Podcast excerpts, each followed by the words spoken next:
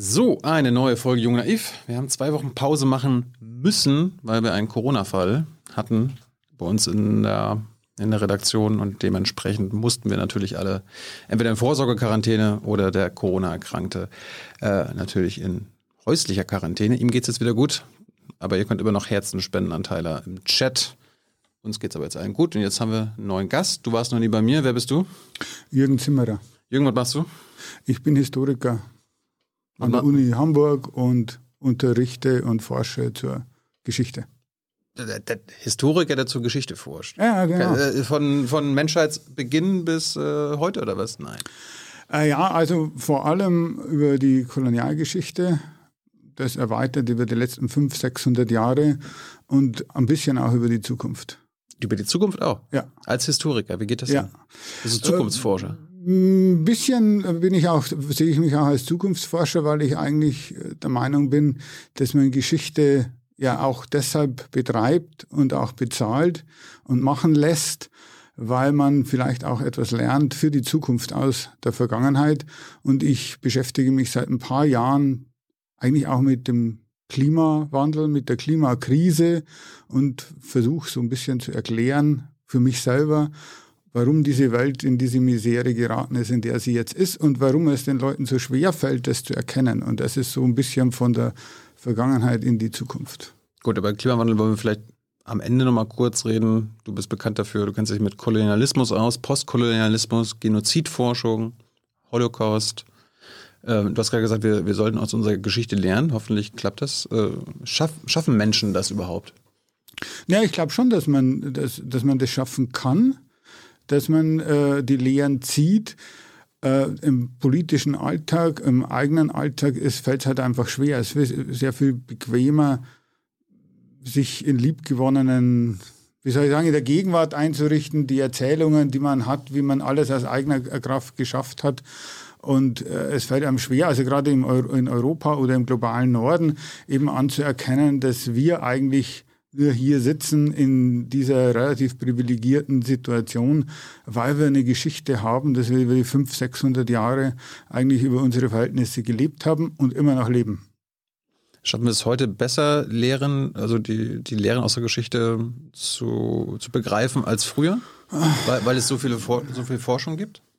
Nee, nicht unbedingt, weil ich meine, Forschung ist ja eigentlich ein großes Puzzle. Also wir setzen ja etwas zusammen, um aus der Vergangenheit ganz mühsam. Und die Frage, welche Lehren wir daraus ziehen, das sind ja auch politische Fragen. Das sind ja Fragen, ob wir uns darauf einlassen, auf bestimmte Lehren. Mhm. Also eigentlich, um jetzt wieder zum Klimawandel zu kommen, nur ganz kurz zu sagen, wir müssten ja eigentlich erkennen, dass dieser Raubbaukapitalismus, der in der Kolonialismus im Grunde als Wirtschaftsform über die ganze Welt ausgebreitet wurde, nicht nachhaltig sein kann. Und dass wir eigentlich umsteuern müssen. Eigentlich ist das ziemlich klar. Wir wissen, wo es herkommt. Wir wissen, dass wir jetzt in der größten Krise der Menschheit sind, die sich noch verschärft. Trotzdem gelingt es wenigen, die Schlüsse zu ziehen. Die meisten wollen einfach die das nicht wahrhaben. Hier ist Tyler, hier kommt die Werbung. Für uns selbst. Kommerzfreier Journalismus seit 2013, nur möglich durch deine Unterstützung. Schau in die Infos wie.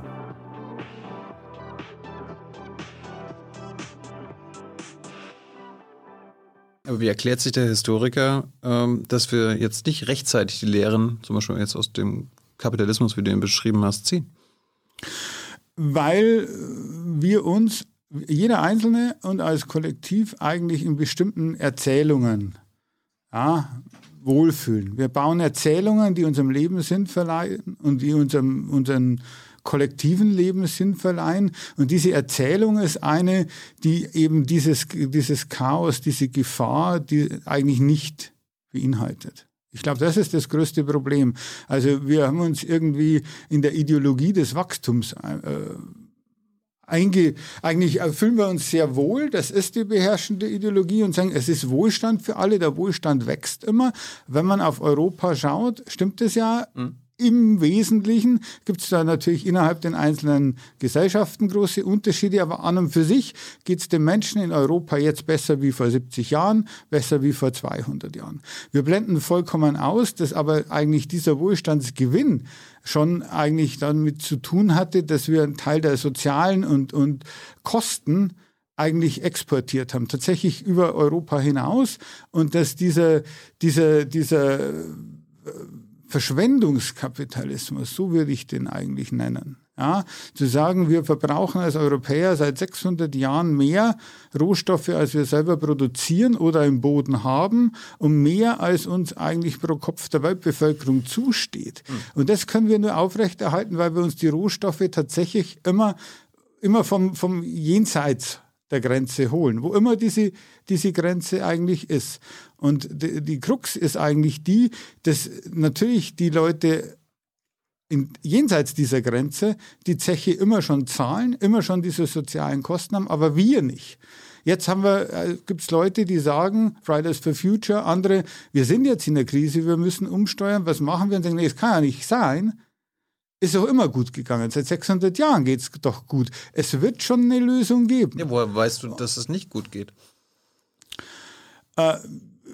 Ich weiß nicht, dass es nicht gut geht, aber es spricht alles dafür, dass es nicht gut geht, weil es bisher auch nicht gut gegangen ist. Es ist ja nur deshalb gut gegangen aus unserer Sicht, weil wir die Folgekosten nicht mit in die Kalkulation einbeziehen. Wir haben unsere Handys, wir haben vor 200 Jahren unsere Rohstoffe, wir haben unseren Kapitalismus über Sklaverei im Grunde aufgebaut. Gelitten haben ja die anderen. Das heißt, es ist ja auch 1500, 1600, 1700 nicht gut gegangen. Nur, dass im Grunde die Kosten eben jenseits unserer Gesellschaft vor allem. Es war auch in unseren Gesellschaften natürlich extreme Ungleichheit, aber auch jenseits der Grenzen. Und das ist eigentlich die ganz große Krux. Das heißt, die Lebenserfahrung der Europäerinnen, vieler, ist, es geht gut. Die Erfahrung nicht von Nicht-Europäern, die sagen, es ist schon vor 100 Jahren nicht gut gegangen oder es geht uns jetzt heute nicht gut. Aber deshalb fällt es den Leuten schwer zu sagen, ja, es ist wirklich eine existenzielle Krise.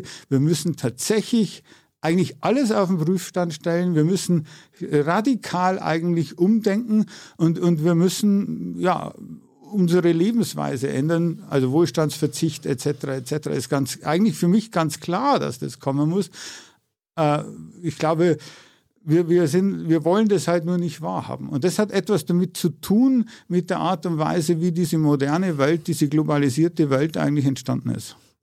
Es nicht wahrhaben ist ein guter Begriff, weil du beschreibst ja gerade, wir haben die Erfahrung, ist in den letzten Jahrzehnten, Jahrhunderten immer gut gegangen, und gleichzeitig wissen wir auch, was du ja gerade beschrieben hast, dass es so nicht weitergehen kann, dass beißt sich ja irgendwie. Nein, das wissen wir eben nie. Also, aber wir können jetzt ja nicht darauf warten, dass wir auch anfangen zu leiden, weil dann ist es ja viel zu spät. Ja, aber ich glaube, wir sehen das nicht. Ich glaube, es ist halt früher auch nicht gut gegangen. Also die Sklaverei ging für die Versklavten gar nicht gut aus. Das war gar nicht gut für die. Ja, zum Beispiel zu nehmen, europäische Handelsfirmen oder Südstaaten, Plantagenbesitzer wurden reich, bauten Wohlstand auf, bauten auch Wohlstand auf, der Gesellschaft insgesamt zugute kam. Den Versklavten, den Ausgebeuteten, die hatten ja nichts davon, die litten ja drunter. Und diesen Teil der Geschichte blenden wir eigentlich aus. Also wenn man überlegt, welche Vorstellung von der Geschichte der letzten 600 Jahre haben wir in Europa, dann findet man meistens Menschenrechte, Emanzipation, Gleichberechtigung, Aufklärung, alles super Ideen, alles super Werte, bin ich voll dafür. Aber es wird eigentlich nie die Frage gestellt, wer hat das finanziert, auf wessen Rücken ist das eigentlich passiert. Wir sind in die Moderne geschritten im Grunde und erzählen jetzt nur die helle Oberseite dieser Geschichte und nicht die dunkle Unterseite. Und ich glaube, das ist alles mit ein Teil dieses Problems, das wir eigentlich haben, dass wir sagen, wir sind nicht in der Lage, die Probleme der Welt adäquat zu erfassen, wir in Europa oder wir im globalen Norden, weil unsere Wahrnehmung einfach eine andere ist. Aber wie kommt das, dass wir im 21. Jahrhundert immer noch so uns eher auf die helle Oberseite, wie du sagst, konzentrieren wollen und weniger auf die dunkle Unterseite, mit der wir uns jetzt gleich beschäftigen werden?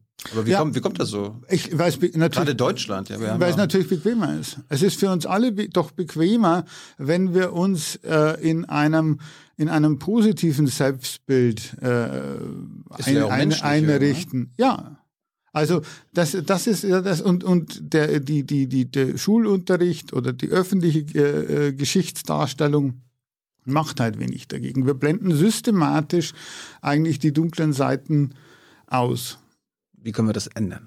Wie kann man das ändern? Ja, indem man das erforscht und indem man eben darauf hinweist und eben sagt, also wir brauchen eine globale Geschichte, die tatsächlich global die Geschichte erzählt. Wir können jetzt nicht mehr alle Deutschen oder alle Europäer irgendwie in die Schule schicken, damit die das nochmal kurz kapieren. Ja, genau. Deshalb sind wir ja jetzt hier und da sehen Sie ja jetzt ein paar Leute, dann sehen Sie ja in anderen Sachen gibt es ja auch. Also es ist ja so, die Ideen sind ja nicht neu. Wir müssen halt an die Zeit läuft uns ja weg. Die Zeit läuft uns weg. Das ist das ganz große Problem.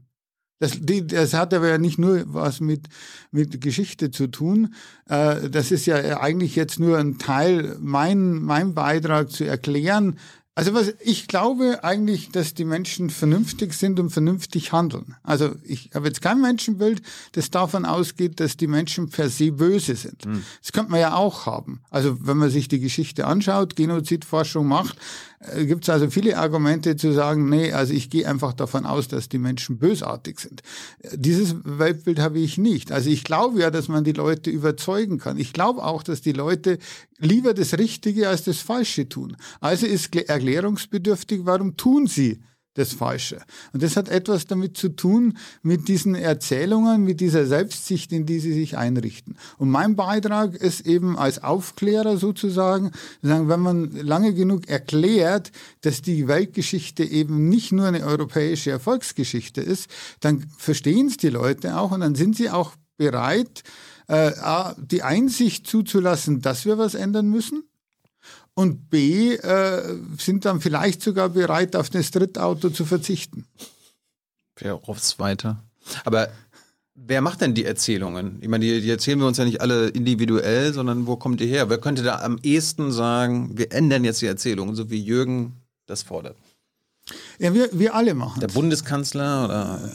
Den wir ja noch nicht mal haben, aber ist ja bald. Also natürlich haben Politiker die Möglichkeit, mit Reden etwas zu ändern. Ja, das ist, also gerade die Spitzenpolitiker. Das wäre ein Weg, natürlich Lehrerbildung, natürlich öffentliche Diskussionen und natürlich eben auch diese Dekolonialisierung, über die im Moment ja viel geredet wird, ist natürlich ein Beitrag. Wenn wir systematisch und gründlich an jeder Stelle, bei jedem Denkmal, bei jedem irgendwie apologetisch verherrlichenden Diskurs über Bismarck oder was weiß ich, wer immer auch darauf hinweisen, aber diese Seite gibt's auch, dann könnte das ja einfach mal eindringen. Aber wir tun uns also sehr schwer, man gerät das Beispiel zu geben. Bundespräsident Steinmeier hat im Juni zum 80. Jahrestag des Überfalls auf die Sowjetunion zum ersten Mal eine große Rede gehalten, wo er den Vernichtungskrieg thematisiert hat. Ist an und für sich ja schon ein interessanter Befund. Das erste Mal, dass man das eigentlich groß... Nach 70 Jahren. 80 Jahren. Anerkennt. Wenn man sich die Rede anschaut... Wie vorher gab es das Wort Vernichtungskrieg nicht? Nicht in einer großen Rede eines Bundespräsidenten, dass er im Grunde gesagt hat, zu dieser Aufarbeitung, zu diesem Verbrechen gehören eben 27 Millionen Tote in der ehemaligen Sowjetunion. Das muss man sich ja mal vorstellen. Also eine bemerkenswerte Rede, bewundernswerte Rede. Wenn man die aber durchliest, dann liest ich an mehreren Stellen, wo er auf den irrationalen Rassenwahn hinweist, der die Nazis angetrieben hätte oder die Deutschen. Also die deutschen Nazis, also waren ja jetzt nicht eine Handvoll Nazis und die Deutschen unschuldige Gefolgsleute, sondern es waren ja die Deutschen. Aber das Entscheidende ist ja, es war ja doch nicht nur irrationaler Rassenwahn. Es ist ein kolonialer Eroberungskrieg um Rohstoffe. Um Rohstoffe und um Lebensraum. Und Lebensraum ist ja nichts anderes als im Grunde ein Rohstoff. Also um die Eroberung, um an Rohstoffe zu kommen oder an landwirtschaftliche Flächen. Das wird aber im Grunde immer noch nicht auch gleichwertig anerkannt, weil das natürlich die Frage stellt, was ich vorhin sagte, diese grundsätzliche Tendenz in der europäischen Geschichte, sich Rohstoffe außerhalb des eigenen Landes, Territoriums, Gebietes eigentlich zu holen. Kann es vielleicht auch daran liegen, dass wir das in gewisser Weise, also wir Europäer immer noch machen, auf andere Art und Weise? Und deshalb vielleicht ein bisschen versuchen, nicht alles von damals irgendwie aufzuarbeiten, weil dann ein paar Leute drauf oder viele Leute drauf kommen würden, so, oh scheiße, wir machen das ja heute in gewisser Weise mit unserer Art zu wirtschaften, mit der dritten Welt und so weiter immer noch. Also ich glaube, ich weiß jetzt nicht, ob das jetzt ein bewusstes Kalkül ist vom Herrn Steinmeier oder seiner Redenschreiber zu sagen, wir verschweigen das, weil. Aber es ist tatsächlich etwas, was man sagt, wir blenden das natürlich aus, weil wenn man diese Lehren zieht, den Kolonialkrieg, die Kolonialgeschichte eben erweitert, auch auf diesen Überfall auf die Sowjetunion, auch auf das. Und dann die Fragen stellt, dass man sagt, okay, die Dekolonialisierung ist eigentlich eine Infragestellung dieses Raubbaukapitalismus. Dann kommt man sehr schnell an die Grundlagen eigentlich unserer Gesellschaft. Und deshalb gibt es auch massiv Widerstand dagegen. Darüber werden wir jetzt alles gleich reden. Ihr könnt übrigens ganze Zeit im Live-Chat dann eure Fragen stellen. Hans ist dabei, stellt sie Jürgen dann zum Schluss. Eigentlich wollte ich Klimawandel mit dir zum Schluss meines Interviews machen, aber jetzt sind wir ja schon dabei. Was hat denn Klimawandel mit deiner Genozidforschung zu tun? Also du sagst ja, Umweltwandel und Ressourcenknappheit wäre ein Katalysator für Gewalt.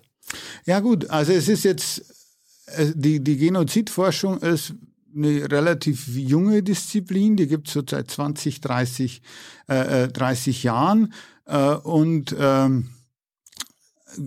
entwickelt sich jetzt eigentlich. Und das ist, die kommt eigentlich aus der klassischen Holocaust-Forschung. Personell sind es vor allem Vertreter der Holocaust-Forschung, die dann eben das erweitern, vor allem um den Genozid an den Armeniern und sagen, also wir müssen da auf andere Fälle schauen. Aber im Grunde das Übernehmen des Genozid, da hat ein primär ideologisches Verbrechen. Genozid heißt Völkermord. Völkermord, für genau. Der Begriff geht zurück auf einen jüdisch-polnischen Juristen Raphael Lemkin, der in den 40er Jahren eben beim Überfall der Deutschen auf Polen, da musste er fliehen.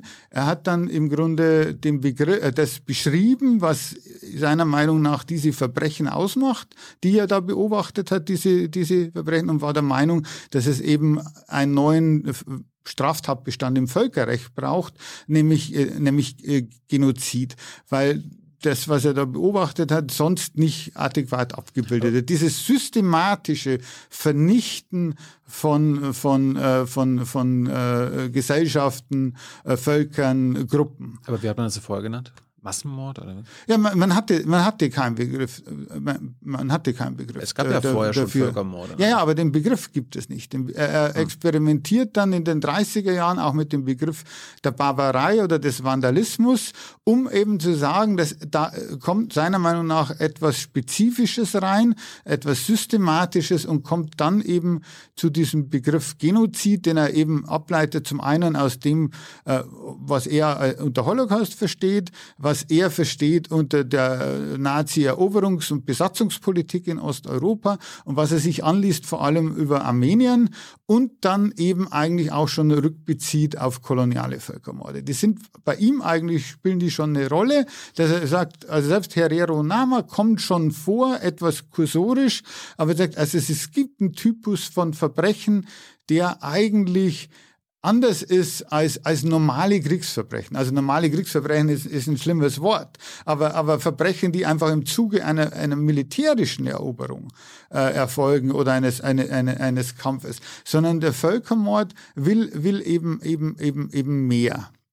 Und das kommt dann, und das wird dann 1948 auch unter dem Eindruck des Holocaust dann tatsächlich, also von der UN angenommen als Straftatbestand und eben definiert, dann ein bisschen abgeschliffen, weil die Sowjetunion will also nicht Klassen als Opfer von Völkermord drin haben, weil sie denkt, dann könnten sie mit Kulaken und so da kommen. Und die Kolonialmächte, vor allem Großbritannien und Frankreich, die wollen also politischen Widerstand nicht drin haben, weil sie denken, dann ist der antikoloniale, also der Kampf gegen antikoloniale Widerstand, dann wird das als Genozid gelabelt. Wenn die Franzosen in dem Land, was sie da besetzt haben, irgendwie Leute, die sich gegen die Besatzung auf... Genau, und dann mit gewisser Brutalität vorgehen, Mau Mau, bei den Briten in Kenia und so, das wird dann rausgenommen und dann bleibt eben vor allem übrig aufgrund der Rasse, also die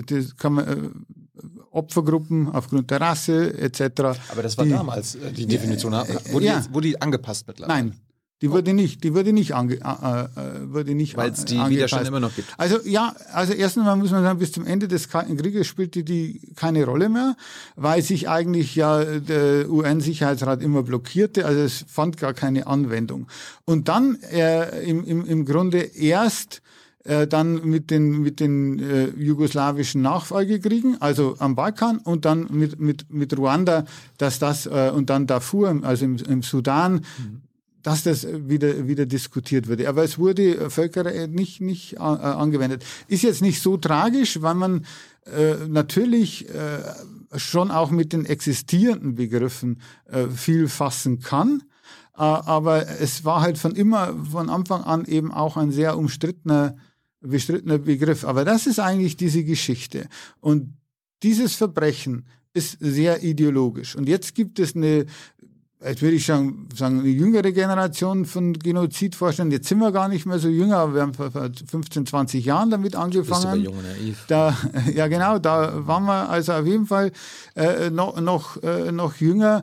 Haben sogar hier ganz in der Nähe in Berlin den Genozid-Weltverband eingegründet, einen zweiten, um eben zu sagen, wir müssen das erweitern, weg von dieser Fokussierung auf Ideologie als Motiv hin auch zu solchen Sachen wie rationaleren Argumenten wie Kampf um Ressourcen. Und das ist im Grunde etwas, was es eben gibt in Teil der Genozidforschung, betont eben, dass es Krisensituationen sind, dass also Genozidtreiber sind Krisensituationen, und in Krisen wird die Wahrscheinlichkeit höher, dass man zu genozidaler Gewalt eigentlich greift. Und wir haben dann letztes Jahr eben in der Verzweiflung, dass eben die Klimakrise eigentlich nicht adäquat wahrgenommen wird, und einfach mal noch per Zoom unter Corona-Bedingungen einfach Genozidforscher zusammengeschaltet und gesagt, wir müssen jetzt da auch einen Appell machen und als Genozidforscher einfach sagen, das ist nicht ohne, wenn die Klimakrise weitergeht. Und man ja davon ausgehen kann, dass die Klimakrise zu einer Verknappung von Ressourcen führt. Zum Beispiel durch eine Verknappung von Land, ja, landwirtschaftlich nutzbares Land. Dann steigt die Wahrscheinlichkeit von Gewalt, dann steigt die Wahrscheinlichkeit selbst von Genozid. Aber jetzt... haben wir noch kein Genozid in Sachen Klimawandel, also diese systematische Vernichtung? Naja, es gibt seit 15, also Darfur ist von vielen beschrieben worden, als ein Genozid aus der Klimakrise raus oder aus dem Klimawandel. Das hat etwas damit zu tun, einfach mit Überbevölkerung, mit Landnutzung etc. etc. Also das weiß man schon, das diskutiert man schon in der Wissenschaft, aber im Grunde jetzt zu sagen, dass das unmittelbar auch mit Klimawandel zu tun hat und dass da eine Beziehung ist, das versuchen wir jetzt irgendwie auch mit zu diskutieren und zu sagen, es nutzt nichts, wenn wir bei Genozidprävention eigentlich so ein Modell haben, irgendwo gibt es dann irgendwelche ideologische Überzeugungstäter und das war auch dieses Modell, das ist eigentlich so Post 89, 91, so ein westliches Modell. Und dann identifizieren wir die, da gibt es ganz elaborierte Systeme, so Early Warning Systems oder 8 Stages of Genocide und bei Stage 4 kannst du das dann sagen, okay, da gibt es jetzt Hate Speech im Radio oder heute würde man wahrscheinlich sagen auf Social Media, jetzt müssen wir, also in Ruanda kann man das sehr gut nachvollziehen, jetzt müssen wir da aktiv werden und dann war die Idee im Grunde und dann kommt die UN oder dann kommt die USA, dann kommt die Kavallerie und rettet.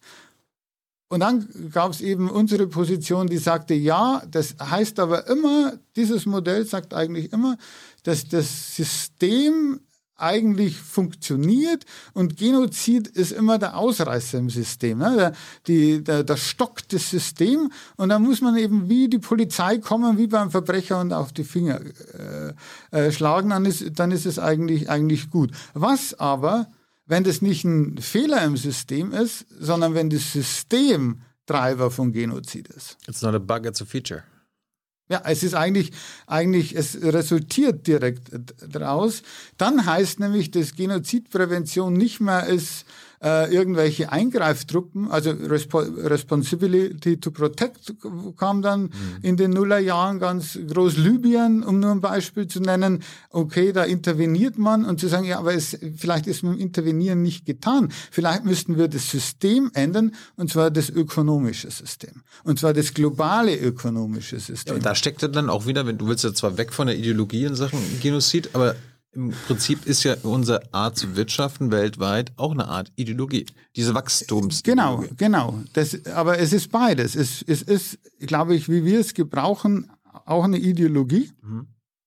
Aber wir könnten natürlich schon gerechtere Wirtschaftsbeziehungen schaffen. Mhm.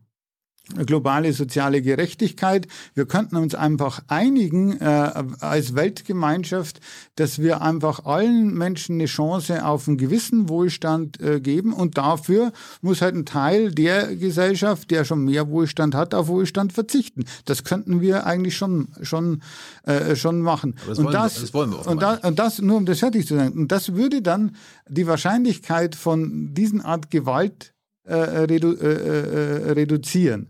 Also mir ging es eigentlich darum, dass wir uns, da sind wir wieder bei diesen westlichen Narrativen, uns also so wohlfühlen, da drin sagen, wir sind die Guten und Genozid, das machen die in Afrika oder das machen die in Lateinamerika. Immer die anderen und wir sind eigentlich die Guten und dann müssen wir da intervenieren oder müssen bezahlen oder müssen da, was weiß ich, militärische Truppen hinschicken, ne? Afghanistan aufbauen, haben wir ja gerade erlebt, was da für Desaster eigentlich rauskommt. Und mir ging es darum zu sagen, nee, also ich habe das dann einmal geschrieben, wer bei uns ein SUV fährt, ist halt auch ein Genozidtreiber. Muss man halt einfach sagen. Diese Positionierung, die muss aufgehoben werden. Ja? Zu sagen, wir sind die Guten, sondern nee, wir sind mitten im System und wir sind vielleicht auch gut, aber wir sind auch mit Verursacher. Also bin mal gespannt, wie wir SUV-Fahrer gerade im Chat sind und eine Frage für Hans, die dann mit auf den Weg geben. Bevor wir jetzt zu den Studien und der Historie kommen, vielleicht ganz kurz zu dir erstmal. Wie lange hast du als Jugendlicher, als Kind gedacht, wir sind die Guten? Das habe ich lange gedacht. Das ist eigentlich, das habe ich gedacht, eigentlich bis zur Hälfte meines Studiums, Geschichtsstudiums. Das hängt damit zusammen, dass ich einer der letzten, glaube ich, war, die im waschechten Nazi als Geschichtslehrer in der Schule haben, bayerisches Schulsystem. Ein begnadeter Lehrer. Wann warst du in der Schule? Ich, Abitur 86, also es war Ende der 70er, Anfang der 80er Jahre. Da hattest du noch Nazis in der Schule. Also war noch einer da, wusste ich damals natürlich nicht. Er hat manchmal erzählt, dass er den Führer gesehen hat als junger Leutnant. War ein begnadeter Lehrer. Das ist ja das Tragische eigentlich dran. Und eigentlich habe ich dem alles geglaubt. Der Nazi-Lehrer hat dir beigebracht, dass wir die Guten sind. Das, nicht die Guten. Also über den Holocaust haben wir nicht geredet. Was mir im Gedächtnis blieb, ist über den Kolonialismus. Dann sagte, aber da waren wir die Guten. Ah. Da waren wir die Guten. Wir haben Brücken gebaut, wir haben Eisenbahnen gebaut. Die Engländer und die Franzosen, die haben also... Und Unterton war natürlich, alle schimpfen über den Holocaust, aber das wird ja nicht anerkannt. Und das habe ich eigentlich geglaubt. Muss ich zu meiner Schande gestehen. Ich habe dann eine Reise gemacht nach Namibia und nach Südafrika, gerade Ende der Apartheid, also kurz vor der Unabhängigkeit Namibias, 3 Jahre, 4 Jahre vor dem Ende der Apartheid. Da fand ich ja alles bestätigt. Also auch da weiße Deutsch-Südwester-Reiseführer, die ihren rassistischen Mist da eigentlich abgeladen haben. Und das war eigentlich mein Problem. Das habe ich geglaubt, dann habe ich angefangen zu studieren. Da gab es das Fach, Kolonialismus konnte man gar nicht studieren, gab es ja eigentlich gar nicht in Regensburg. Und dann bin ich nach Oxford zum Studieren gegangen und musste man ein Fach wählen. Und dann dachte ich mir, ich wähle jetzt was ich überhaupt nicht kenne, ich wähle jetzt Kolonialgeschichte. Hm. Und kam dann im Grunde erstens mal auf die Kolonialgeschichte an und für sich, dann musste ich so eine Abschlussarbeit machen und bin zu Terry Ranger, das ist war einer der führenden Afrikanisten, Afrika-Historiker, eigentlich seiner Zeit, sehr berühmt geworden mit Eric Hobsbawm Invention of Tradition, also die These, dass Gesellschaften sich ihre Geschichte erfinden, aus identitätsstiftenden Gründen, damit wurde er berühmt. Aber er hatte dann zu mir gesagt, du Jürgen, für deine Abschlussarbeit, schau dir doch mal diesen Genozid an. Das hat er mal die Sache mit den Herero Nama an. Weil... Bloß nicht, du bist viel zu schnell. Also wir haben genug Zeit darüber. Ja. Ich habe eine Bitte aus dem Chat und vom Produzenten. Es ist gut, wenn du dein Jackett ausziehen würdest, weil das sticht irgendwie die Kamera. Ja, ich will die Kamera. Tut den Augen weh. Tut den Augen weh? Ja, das hat so diese Art Jackett, ich weiß nicht. Dieses Muster. Ach, ja, ist zu fein, ja, okay. Habe ich mal meinen 200 Jacketts ausgerechnet, das Falsche genommen. Nein, das ist okay. Ich habe keine große Auswahl. Aber wolltest du denn in der Schule, jetzt ganz kurz in der Schulzeit noch, wolltest du da schon Historiker werden? Wusstest du schon, du würdest Geschichte? Das hat mich sehr fasziniert, Geschichte. Mhm. War noch nicht ganz so weit, das eigentlich zu studieren. Weil ich mich auch nicht getraut habe. Und dann habe ich aber kurz praktisch bei der Einschreibung, Studienberatung, wusste ich nicht, soll ich Arzt werden oder soll ich Historiker werden? Dann bin ich zur Studienberatung, habe einen begnadeten Studienberater getroffen. Damals hatten die Ärzte keine Chance. Also er hat ein Problem gehabt, einen Job zu finden als Arzt. Was? Ja, und dann stellte mir der die Frage und sagt, Herr Zimmerer... Als Historiker werden Sie immer einen Job haben. Nee, der sagte so ungefähr, stellen Sie sich mal vor, als Historiker werden Sie arbeitslos und als Arzt werden Sie arbeitslos. Wo fühlen Sie sich wohler? Und dann habe ich gedacht, okay, dann mache ich doch Geschichte. Dann habe ich arbeitsloser Historiker als Arzt. Dann habe ich ein paar Jahre, habe ich dann schon mal gut gehabt, habe ich das gemacht, was ich machen wollte. Und dann habe ich das gemacht. Wenn man sowas studiert, gibt es irgendwie so bedeutende Dozenten oder Lehrer, wo du Glück gehabt hast, dass du bei denen gelehrt hast? Gibt es da irgendwie so Vorbilder oder hast du dich irgendwann so für so eine bestimmte Richtung in der Geschichtsforschung entschieden? Gibt es da also auch Ideologien oder so? Ja, die gibt es natürlich, würde ich jetzt mal sagen. Bei mir war das so, also in Regensburg war die Auswahl eher begrenzt. Mhm. Da wäre ich fast Medievist geworden. Da gab es einen sehr Mittelalterhistoriker. Oh. Ja, Horst Fuhrmann war da Professor und der war also eine sehr charismatische Persönlichkeit und hatte mich fast am Haken. Aber wie gesagt, dann kam der Studienjahr in Oxford und dann kam ich zum Kolonialismus und eigentlich bin ich dann zurück noch. Aber warum bist du in England gelandet? Weil ich gerne einfach was anderes machen wollte. Ich wollte gerne im Ausland studieren und es hat sich halt die Möglichkeit geboten, dass ich da nach Oxford kommen konnte. Wenn du jetzt sagst, in Oxford gab es Kolonialstudien schon, hat das damit zu tun, dass ihr das britische Empire schon aufgearbeitet haben und alles. Also waren die schon weiter als wir? Es hatte vor allem damit zu tun, dass sie die englische Kolonialgeschichte gelehrt haben. aufarbeiten würde ich nicht sagen. Also da waren noch Dozenten, die eigentlich selber im Kolonialdienst waren und dann halt, dann waren ja die Kolonien auch für Großbritannien weg, dann wurden die halt Dozenten und es gab eben auch kritischere Leute wie eben dieser Terry Ranger und andere und Gott sei Dank bin ich halt bei denen eigentlich gelandet und habe dann da angefangen und war dann so schockiert darüber, dass man mir in der Schule diesen Bären aufgebunden hat, dass ich das auch geglaubt habe und dass nichts davon stimmte. Nicht nur, dass die Deutschen nicht nur Gutes getan haben, sondern dass, also gerade in Namibia, das im Grunde mit dem Genozid an den Herero Nama, also ein unglaubliches, auch innerhalb der Kolonialgeschichte doch ein Verbrechen geschehen ist, das auch da außergewöhnliche Züge eigentlich hat und dass ich also von dem Lehrer eigentlich verladen wurde. Und im Grunde dann zurückkam und aber kaum jemand diese Kolonialgeschichte kritisch gemacht hat. Das war 90er Jahre, da machte das niemand. Aber hast du bei den britischen Dozenten gefragt, so, what the fuck, I didn't even know this? Hat er dich dann so ausgelacht oder waren die da auch überrascht, dass wir das hier nicht so wissen? Also ich glaube, er wusste auch nicht so, er hatte eher so eine Ahnung. Also seine Worte waren eher, schau da mal hin, weil... Das muss ja da ist irgendwas, da gibt es Literatur, aber ich weiß noch, dass er sagte, aber ich lese ja kein Deutsch, ich kann ja da nicht ran. Und du kannst ja Deutsch und schau doch da rein. Und dann habe ich mich eben da eingegraben in diese Arbeit. Wo war das Grab? Ja, dieses Grab, das ist dann eigentlich so eine Ironie, dass in Oxford gibt es eine ganz berühmte kolonialgeschichtliche Bibliothek, Rhodes House.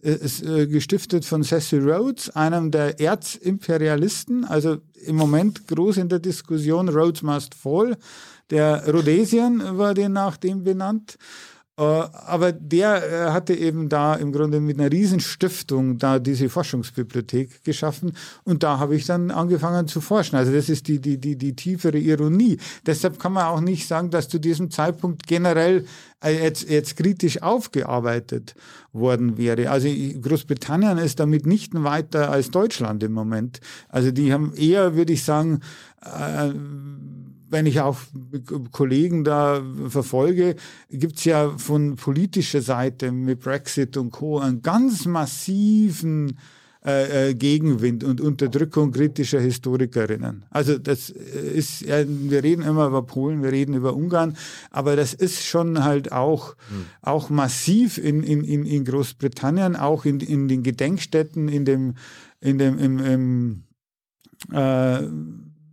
eben haben und da wird dann von konservativer Seite bemängelt, dass man einfach die Kolonialgeschichte zu kritisch sieht. Aber hier in Deutschland nicht, oder? Ja, gibt's auch. Oder hast du Feinde oder so? Nee, glaube ich nicht. Ja. Ich weiß es nicht. Also ich glaube, wir sind, springen wir zu... Sind wir weiter als die Briten? Ja. Es ist ein bisschen anders. Also ich glaube, in Deutschland ist so, dass wir durch die kritische Aufarbeitung des Dritten Reiches, die ja auch gegen Widerstand erkämpft wurde, vor allem in den 60er, 70er, 80er Jahren, also zumindest jetzt in der Bundesrepublik, aber in die DDR, glaube ich, von Haus aus eher eine kritischere Position zur Nationalgeschichte alter Prägung hatte. Ob sie jetzt eine eigene Nationalismus darauf aufbaute, da kann man drüber diskutieren. Aber dass man die Geschichte kritisch sehen kann, glaube ich, war in den 70er und 80er und 90er Jahren eigentlich schon akzeptiert in Deutschland. Aber das war in Großbritannien später. Aber also gibt es irgendwelche deutschen Konservativen, die sagen so, ey, war nicht alles schlecht? Ja, heutzutage noch? Ja, heutzutage noch? Ja, klar. Also ich meine, da es gibt erstens die Variante, es war nicht alles schlecht am Kolonialismus. Dann gibt es ja natürlich die Variante, die das nicht ganz so ausdrücklich sagt, die dann eher auf die zivilisatorischen Errungenschaften hinweist. Dann gibt es ja auch noch die, die sagen, ja, aber Kunstschätze, ne? Also ihr hattet ja eine Diskussion mit Benedikte Savoy hier, da gibt es ja die, die sagen, aber die werden ja alle, wir haben ja die gerettet und so, also und da gibt es also verschiedene Schattierungen. Ich erinnere mich an eine Expertensitzung am Humboldt-Forum, also vor 3-4 Jahren, als da dieses Dreier-Gründungsintendanz war, und dann ging es darum Kolonialgeschichte, und dann sagte ich was Kritisches zur Kolonialgeschichte, und dann brüllt mich der Horst Bredekampf an und haut auf den Tisch und sagt, jetzt habe ich es aber dicke und alles 30 Jahre, alles wird reduziert auf 30 Jahre schlimme Geschichte, hunderte Jahre von Auseinandersetzung auf Augenhöhe wird da ignoriert und so. Auseinandersetzung auf Augenhöhe. Ja, er war der Meinung, dass eben die Sammler, die Ethnologen eigentlich auf Augenhöhe mit den Gesellschaften agierten, und man die 30 Jahre von 1884, Kolonialreichsgründung bis 1919, Ende des Kolonialreiches, das muss man jetzt abziehen, aber alles andere war von einem fairen Verhältnis geprägt. Was nicht stimmt. Was nicht stimmt, wovon er aber auch nicht abgeht. Also wir hatten dann noch Diskussionen auch miteinander schon, wo er einfach daran festhält. Und das ist natürlich auch ist auch ein Element von, es war nicht alles schlecht. Ne? Also das ignoriert halt natürlich, dass diese kolonialen Sammeln in Anführungszeichen, immer mit einem oder fast immer mit einem großen Machtungleichgewicht einherging. Und nicht immer gewalttätig waren, aber die Drohung von Gewalt sehr oft einfach im Hintergrund war, im kolonialen Kontext. Und das ist jetzt ist ein paar Jahre her. Das ist jetzt auch nicht niemand. Ich meine, der war Gründungsintendant des Humboldt-Forums zu dem Zeitpunkt. Oder wenn andere sagen, wie Herr Patzinger, Stiftung Preußischer Kulturbesitz, ja, Sie, Herr Zimmerer, Sie sehen in allem nur Gewalt. Heißt ja im Klartext, es war ja nicht nur gewalttätig. Also da ist es eigentlich auch einfach da. Zurück zu dir und deinen Grabstätten an der Roth-Stiftung. Du hast gesagt, das hat dich schockiert. Gab es so einen Schockmoment? Wo du so einen Aha-Effekt hattest? So? Ach du Scheiße. Ja, einfach was da passiert ist. Als ich halt das gelesen habe, da konnte ich es mir noch gar nicht so erklären. Du hast vorher noch nie davon gehört, was wir in Namibia gemacht haben?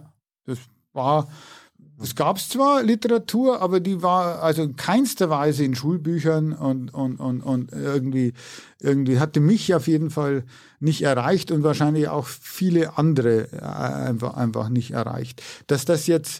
Es gab eine Fachdiskussion in der Bundesrepublik und in der DDR in den 60er Jahren, aber die erreichte kaum die breite Öffentlichkeit. Das müssen wir mal kurz erklären. Was haben die Deutschen in Namibia gemacht und wann ist der Völkermord wie passiert? Also in Namibia, das heutige Namibia, wurde 1884 deutsches Schutzgebiet, also Kolonie. Und, war das bei dieser Bismarck-Konferenz? Haben wir das da bekommen? Oder? Ja, das gehört mit dazu, die Afrika-Konferenz, die war 84, 85, da wird das im Grunde abgesegnet. Okay. Also das wird politisch da dann geregelt. Genau. Okay. Also die Geschichte selber ist eigentlich ganz spannend, weil die Welt war ja im Grunde verteilt. Deutschland war ja nicht geeint bis 1870 und deshalb eben auch keine Kolonialmacht. Und mit der Reichseinigung wächst eigentlich der Wille in Deutschland, auch Kolonialmacht zu werden. Warum? Weil Kolonialmacht sein, ein Kolonialreich Besitz, als Zeichen galt, Weltmacht zu sein. Das kann man, wenn man es auf heute übertragen würde, einen ständigen Sitz im UN-Sicherheitsrat. Also den hat man, Deutschland will den ja auch seit Jahren. Man weiß also nicht genau, was die dann eigentlich machen, weil die kommen ja jetzt mit den Aufgaben schon nicht zu Rande, aber den will man halt haben, weil dann ist man halt einer der Großen. Und diese Bewegung gewinnt in Deutschland einfach an Bedeutung, weil das wilhelminische Bürgertum oder eigentlich das Bürgertum des Kaiserreichs im Wilhelminismus, also nach der Regierungsübernahme Wilhelms II. Noch stärker, will einfach das den Briten gleich machen. Die haben einen Minderwertigkeitskomplex, einen riesen Minderwertigkeitskomplex und wollen einfach, sie wollen wer sein, Platz an der Sonne. Das ist ja der berühmte Satz von Reichskanzler von Bülow, wir wollen auch unseren Platz an der Sonne. Es steht uns zu, wir sind jetzt Großmacht und das ist das ja... Das muss auch Weltmacht sein. Genau, wir Weltmacht und das muss man auch sehen. Und wie sieht man das? Indem man Kolonien hat. Aber war das nur so was Symbolisches, so ego-driven, dass wir, okay, wir wollen auch Weltmacht sein, also brauchen wir eine Kolonie? Oder steckte da auch wieder ein ökonomisches Interesse dahinter? Ja, da steckt ein großes ökonomisches Interesse dahinter. Und jetzt wird es wieder sehr spannend, weil es ist alles schon spannend. Viele Historikerinnen gibt, die natürlich sagen, im Grunde war der deutsche Kolonialismus ein Zuschussgeschäft. Ja, also letztendlich zahlte das Reich mehr, als es rausholte. Warum zahlte es mehr? Weil die Kolonisierung so extrem gewalttätig war und Kriege sehr, sehr viel Geld kosten. Also der Krieg in Deutsch-Südwestafrika, also eine astronomische Summe. Einfach gekostet. Aber hat man deshalb nicht die Ressourcen ausgebeutet, damit man das quasi bezahlen kann? Ja, aber die war ja nicht so viel. Das Problem ist ja, die lukrativsten Länder waren ja schon weg. Also es blieben ja die Leftovers, die keiner wollte. Da gehört eben Namibia dazu. Gibt es eigentlich einen sehr interessanten Wechsel als ein Bremer Kaufmann. Das ist eben Privatunternehmertum. Der hat die Idee, er will da eine Kolonie gründen und Bismarck, der eigentlich ein Gegner von Kolonien war, weil er genau wusste, dass das A Geld kostet, dass das B die Tendenz hat, gewalttätig zu werden und immer mehr Soldaten reinzuziehen und C es nur zu Konflikten führt mit anderen europäischen Mächten, wollte das eigentlich nicht. Und 1884 wechselt er seine Position aus innenpolitischen Gründen. Er glaubt immer noch nicht an die Kolonien, aber er will eine bestimmte Gruppierung in Deutschland zufriedenstellen. Ganz wichtig, hanseatische Kaufleute. In Hamburg, und Hamburg wird da tatsächlich zum Dreh- und Wendepunkt. Da habe ich gleich dein aktuelles Buch hier in der Hand, ne? Ja, also blenden wir gerade ein. Aber erzähl weiter. Die haben... Nämlich, das ist ganz interessant, das hat jetzt mein Mitherausgeber Kim Totzi gerade im Detail rausgearbeitet. Die haben einfach Fabriken in Westafrika, Handelsstationen und haben einfach Angst, dass sie benachteiligt werden von Frankreich und Großbritannien als deutsche Kaufleute und machen als Lobbygruppe also immens Druck auf Bismarck, im Grunde Kolonien. Damals gab es auch schon Wirtschaftslobbys. Ja, genau. Das ist es. Im Grunde zeigt es, das ist eine Wirtschaftslobby. Aus innenpolitischen Gründen gibt Bismarck nach und erklärt dann im Grunde oder willigt ein, ne, dass eben 4 Kolonien in Afrika und ein paar Besitzungen in der Südsee, also Togo, Kamerun, Deutsch-Ostafrika, das heutige Tansania, Ruanda und Burundi und Südwestafrika, Namibia, im Grunde deutsche Kolonien werden. Später kommt, also dann gibt es noch, also in der Südsee einzelne Besitzungen und dann kommt später noch Qingdao in China dazu. Hey Leute, politischer Journalismus muss nicht kommerziell oder öffentlich-rechtlich sein. Podcasts müssen nicht durch grässliche Werbung finanziert sein. Jung Naiv ist der beste Beweis dafür. Damit das so bleibt, unterstützt uns einfach finanziell. Danke vorab und jetzt geht's weiter.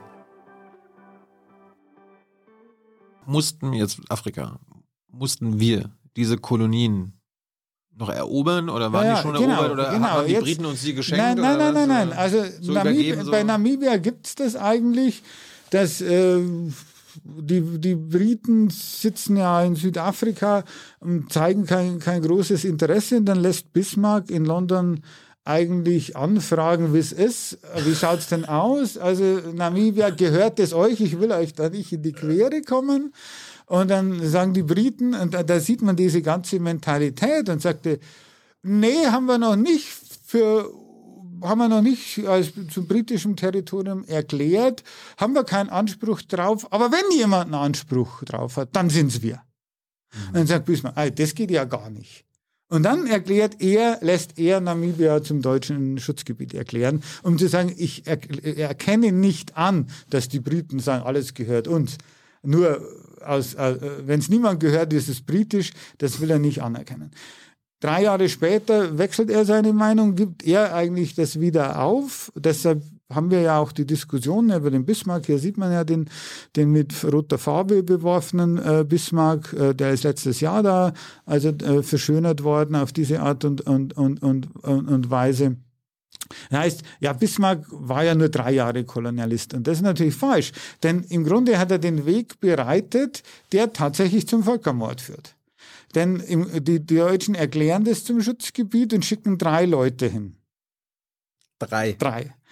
Darunter aber ein sehr prominenter namens Heinrich Göring, ist nämlich der Vater von Hermann Göring, der später ja als Reichsjägermeister und andere Jobs, also im Dritten Reich eben Karriere macht. Und die sind zu dritt dahin gefahren? Zu dritt, und haben genau. Und haben Schutzverträge abgeschlossen, also sogenannten mit lokalen Chiefs und den Schutz des Reiches verboten. Das haben natürlich die Herero gemerkt nach 2-3 Jahren, dass da nichts ist, und haben die rausgeworfen. Und haben gesagt, so, raus, also was soll denn das? Dann mussten die ausgerechnet ins britische Walfish Bay, also an der Küste Namibia, heute gehört es zu Namibia, damals war es britisch, mussten die da hinfliehen. Jetzt war das natürlich der Super-GAU, wenn ich das jetzt mal flachsig sage. Also die wollen kolonieren, um es den Briten zu zeigen, wir sind auch wer. Dann müssen die wieder fliehen und müssen ausgerechnet sich unter britischen Schutz begeben. Also, und dann beginnt nämlich ein gewisser Mechanismus, den man eigentlich hat. Dann werden mehr Truppen geschickt. Und dann, das ist ein Prozess, der dann eigentlich beginnt. Dann sagen, immer dann, wenn die in Problemen haben, plötzlich ist es das deutsche Prestige. Ja? Das Prestige der deutschen Armee, das Prestige des deutschen Kaiserreiches. Die deutsche Öffentlichkeit wusste auch davon. Ja, und werden immer mehr Soldaten geschickt. Und im Grunde kommt es 1904 dann zum Widerstand am 12. Januar. Das ist ja nur 20 Jahre nach der ersten Flaggenhissung. Das heißt, dann beginnt die Eroberung. Und aber auf der anderen Seite denke ich mir jetzt, erst nach 20 Jahren. Ja, vorher waren ja kaum Deutsche da, das haben wir ja kaum gemerkt. Ach so, dann also dann kamen die Menschen vor Ort waren so, genau, und dann so ab Ende der 90er Jahre merkt man werden immer mehr, also das ist eine Siedlerkolonie, das heißt, das ist die einzige deutsche Kolonie gewesen, die eigentlich klimatisch dafür geeignet war, dass eine größere Anzahl von Deutschen dort leben. In Togo, in Kamerun war das im Grunde nur so eine administrative Oberschicht. Aber in Namibia sollten die tatsächlich siedeln. Die berühmteste Siedlerkolonie ist die USA, Kanada, Australien, Neuseeland, also wo tatsächlich es ja im Grunde fast zum Bevölkerungsaustausch gekommen ist. Ja, Aborigines gibt's, ja, aber sie sind sehr marginalisiert, genauso wie die Native Americans in den USA. Das ist eine Siedlerkolonie. Und das sollte in Namibia auch werden. Und dementsprechend... Haben die Deutschen dann so eine Stadt aufgebaut oder so ein Dorf? Oder? Ja, die haben ein paar Städte gegründet, aber sie haben vor allem im Grunde gleich mal gesagt, wir das Justizsystem, das wir haben, also das ist ein rassistisch... Also Kolonialismus ist eine zutiefst rassistische Angelegenheit. Das muss man eben auch merken. Mhm. Das ist ein strukturell rassistisches System. Oh. Und die haben natürlich gesagt, okay, es kann nicht sein, dass ein Schwarzer, ich sage das jetzt mal plakativ, diese Begriffe, ein afrikanischer Chief kann nicht über einen Weißen richten. Das geht nicht. Das geht nicht. Andersrum aber auch nicht. Andersrum ja. Andersrum, ja. Und jetzt hat man eine Siedlerkolonie, wo sehr viele junge, unverheiratete Männer aus Deutschland siedeln. Durften die mit schwarzen Frauen was haben? Die durften, also, was heißt durften die? Das ist jetzt schwierig. Durften sie heiraten? Nein. Also die durften was haben, aber sie haben, das wissen wir, halt sehr oft auch die afrikanischen Frauen nicht gefragt. Also es gibt sehr viele Vergewaltigungen, sexuelle Übergriffe etc., die dann dazu führten, wenn die sich wehrten oder wenn deren Männer, Väter, dann war es ein Konflikt zwischen Deutschen und Afrikanern. Dann war im Grunde das deutsche Gericht zuständig und das deutsche Gericht, Überraschung, Überraschung, hat eigentlich nie geahndet. Und das führt dazu, dass im Grunde also der Ärger einfach anwächst unter den Herero. Dann gibt es Wirtschaftsbetrügereien, die ganz ähnlich funktionieren.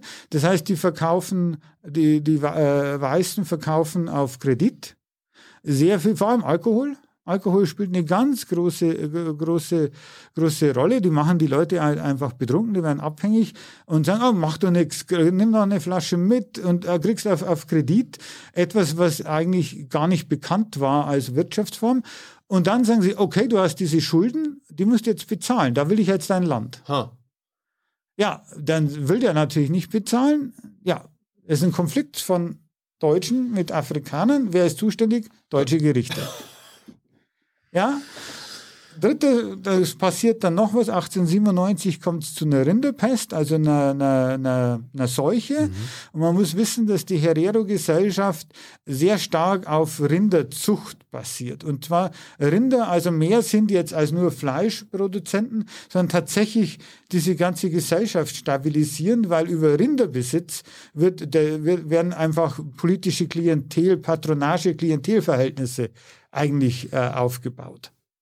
Ja? Mhm. Und diese Rinderpest führt dazu, dass ein Großteil der Rinder sterben, auch weil man impft. Also der Robert Koch fährt extra nach Südafrika, um einen Impfstoff zu entwickeln. Also man merkt, die Rinderpest ist eben im Anmarsch. Das funktioniert aber nur zum Teil und das Problem dabei ist, man muss Rinder infizieren, um den Impfstoff zu bekommen, um dann die anderen im Grunde impfen zu können. Und die Rinder, die man nimmt, um sie zu infizieren, sind meistens von Afrikanern. Mhm. Und die Herden, die als erstes geimpft werden, sind von Deutschen. Mhm. Und das führt eigentlich auch dazu, dass also die Herero-Gesellschaft massiv unter Druck gerät. Und dann kommt es eben im Januar zum Widerstand. Erinnert mich übrigens gerade auch an globale Umverteilung heutzutage. Die Europäer, der Westen hat sich als erstes geimpft. Ja. In Afrika warten sie heute immer noch. Ja, gibt es viele Diskussionen, ob der Booster-Shot oder die Drittimpfung im globalen Norden wichtiger ist als die Erstimpfung in Namibia. Ja. Gut. Aber, Rinderpest. Aber ja, aber das sind halt schon Strukturen, die, also ein gewisses Echo, um es mal vorsichtig zu formulieren, hat mich gerade daran erinnert. Ist natürlich da. Und dann kommt es eben zum Widerstand und die Hereros sind relativ erfolgreich. Haben die sich denn so organisiert? War das auch so haben die sich hinter so einem General oder war das hinter dem Paramount Chief Samuel Maharero haben die sich geschaut. Das ist ein bisschen eine schwierige Geschichte, weil dieser Samuel Maharero eigentlich ein Kollaborateur war, eigentlich ein Verbündeter der Deutschen, der eigentlich, als sein Vater starb, gar nicht erbberechtigt gewesen wäre als Paramount Chief, weil die Erbfolge bei den Herero matrilinear ist. Und Paramount Chief ist ein König oder was? Ja, früher hat man gesagt Häuptling, und das ist also praktisch der übergeordnete Chief, der Chief aller anderen Chiefs, das ist eigentlich so ein bisschen ein föderales System. Mhm. Eigentlich müssen die alle zusammen abstimmen, aber einer ist halt primus inter pares, also ist halt ein bisschen hervorgehoben. Mhm. Und der putscht sich im Grunde an die Macht mit deutscher Hilfe, weil die entscheidende Frage ist, wie können 3 Deutsche, 20 Deutsche, 200 Deutsche eigentlich einen Kolonialstaat aufbauen? Mhm. Und das geht mit einer, also die setzen eigentlich auf Spaltung und auf Kollaboration. Also Dividet Impera, teile und herrsche, altes römisches Prinzip, spiele die gegeneinander aus. Und als Samuel Maharera anfragt beim deutschen Gouverneur, ob er ihn vielleicht unterstützen würde, schreibt er auch in seinem Tagebuch und sagt, natürlich machen wir das. Bessere Gelegenheit kriegen wir nie mehr, als dass der Paramount Chief, der Herero, nur mit deutschen Waffen eigentlich Paramount Chief sein kann. Und das ist halt diese Gemengelage, die aber im Januar, also ist klar, Samuel Maharero ist so unter Druck, entweder er setzt sich jetzt an die Spitze des Widerstands oder er ist weg. Ja. Und dann setzt er sich eben an die Spitze des Widerstands und dann gibt es eben... Das war das Anfang 1904, Januar, 12. Januar. Mhm. Und dann... Das wissen wir so genau. Das ist genau. Und dann überfallen die Herero also deutsche Farmen und töten die Farmer. Es heißt dann sehr schnell, kannst auch bis heute bei namhaften Historikern lesen, sie hätten Frauen und Kinder abgeschlachtet. Stimmt nicht. Herero und Nama haben die Herero haben die Frauen geschont, haben sie teilweise und die Kinder sogar zu den Deutschen geleitet, dass ihnen nichts passiert, die Männer haben sie getötet. Mhm. Was einfach damit zu tun hat, dass Männer waren Krieger waren in ihrem Land, das waren legitime Kriegskrieger. Die Gräuelpropaganda war, ach, die Barbaren schlachten Frauen und Kinder ab, wie schlimm, jetzt muss die deutsche Armee kommen. Fakt ist, die deutsche Armee hat Frauen und Kinder abgeschlachtet. Das wissen wir. Ja, das wissen wir.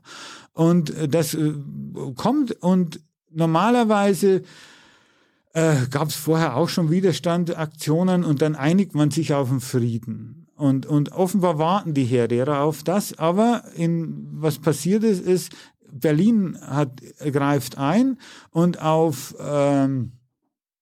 es ist der Wille von Wilhelm II., auf dessen persönlichen Willen wird ein neuer Oberkommandierender ausgesucht, und zwar ein gewisser Generalleutnant Lothar von Trotha, der bekannt ist, weil er schon vorher Schutztruppenkommandeur in Deutsch-Ostafrika war, Klammer auf, sehr brutal, und dann eben auch bei der Niederschlagung des sogenannten Boxeraufstandes in China auch beteiligt war als Brigadekommandeur, auch sehr brutal, ist ja auch in die Geschichte eingegangen, die Hunnenrede Wilhelms II. Bei der Verabschiedung der deutschen Truppen, kommt ihr nach China, also sie sollen sich so aufführen, Pardon wird nicht gegeben, und sie sollen so hart durchgreifen, dass auf 1000 Jahre es kein Chinese mehr wagt, einen Deutschen nur schief anzuschauen.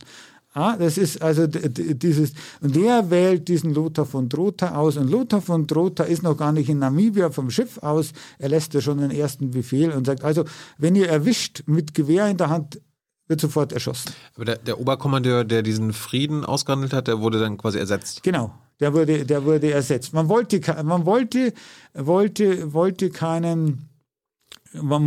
keinen Verständnisfrieden mehr. Man wollte jetzt, da der Krieg schon mal da war, die Herero-Frage ein für alle Mal lösen, wie es hieß. Das sind 2 Fragen. Wie lange hat denn das gedauert, bis dieser alte Oberkommandeur diesen Frieden geschlossen hat? Du hast 12. Januar 1904 gesagt. Der durfte den nicht mehr, weil im Februar wurde ihm schon befohlen, er darf keinen Frieden mehr schließen. Man hatte Angst, der Krieg würde enden, bevor die deutschen Truppen tatsächlich also da liefen riesen Mobilmachung eigentlich an. Und wäre das denn jetzt in Anführungsstrichen ein guter Kompromiss gewesen? Angenommen, das wäre jetzt, hast du da mal diesen Frieden dir angeguckt?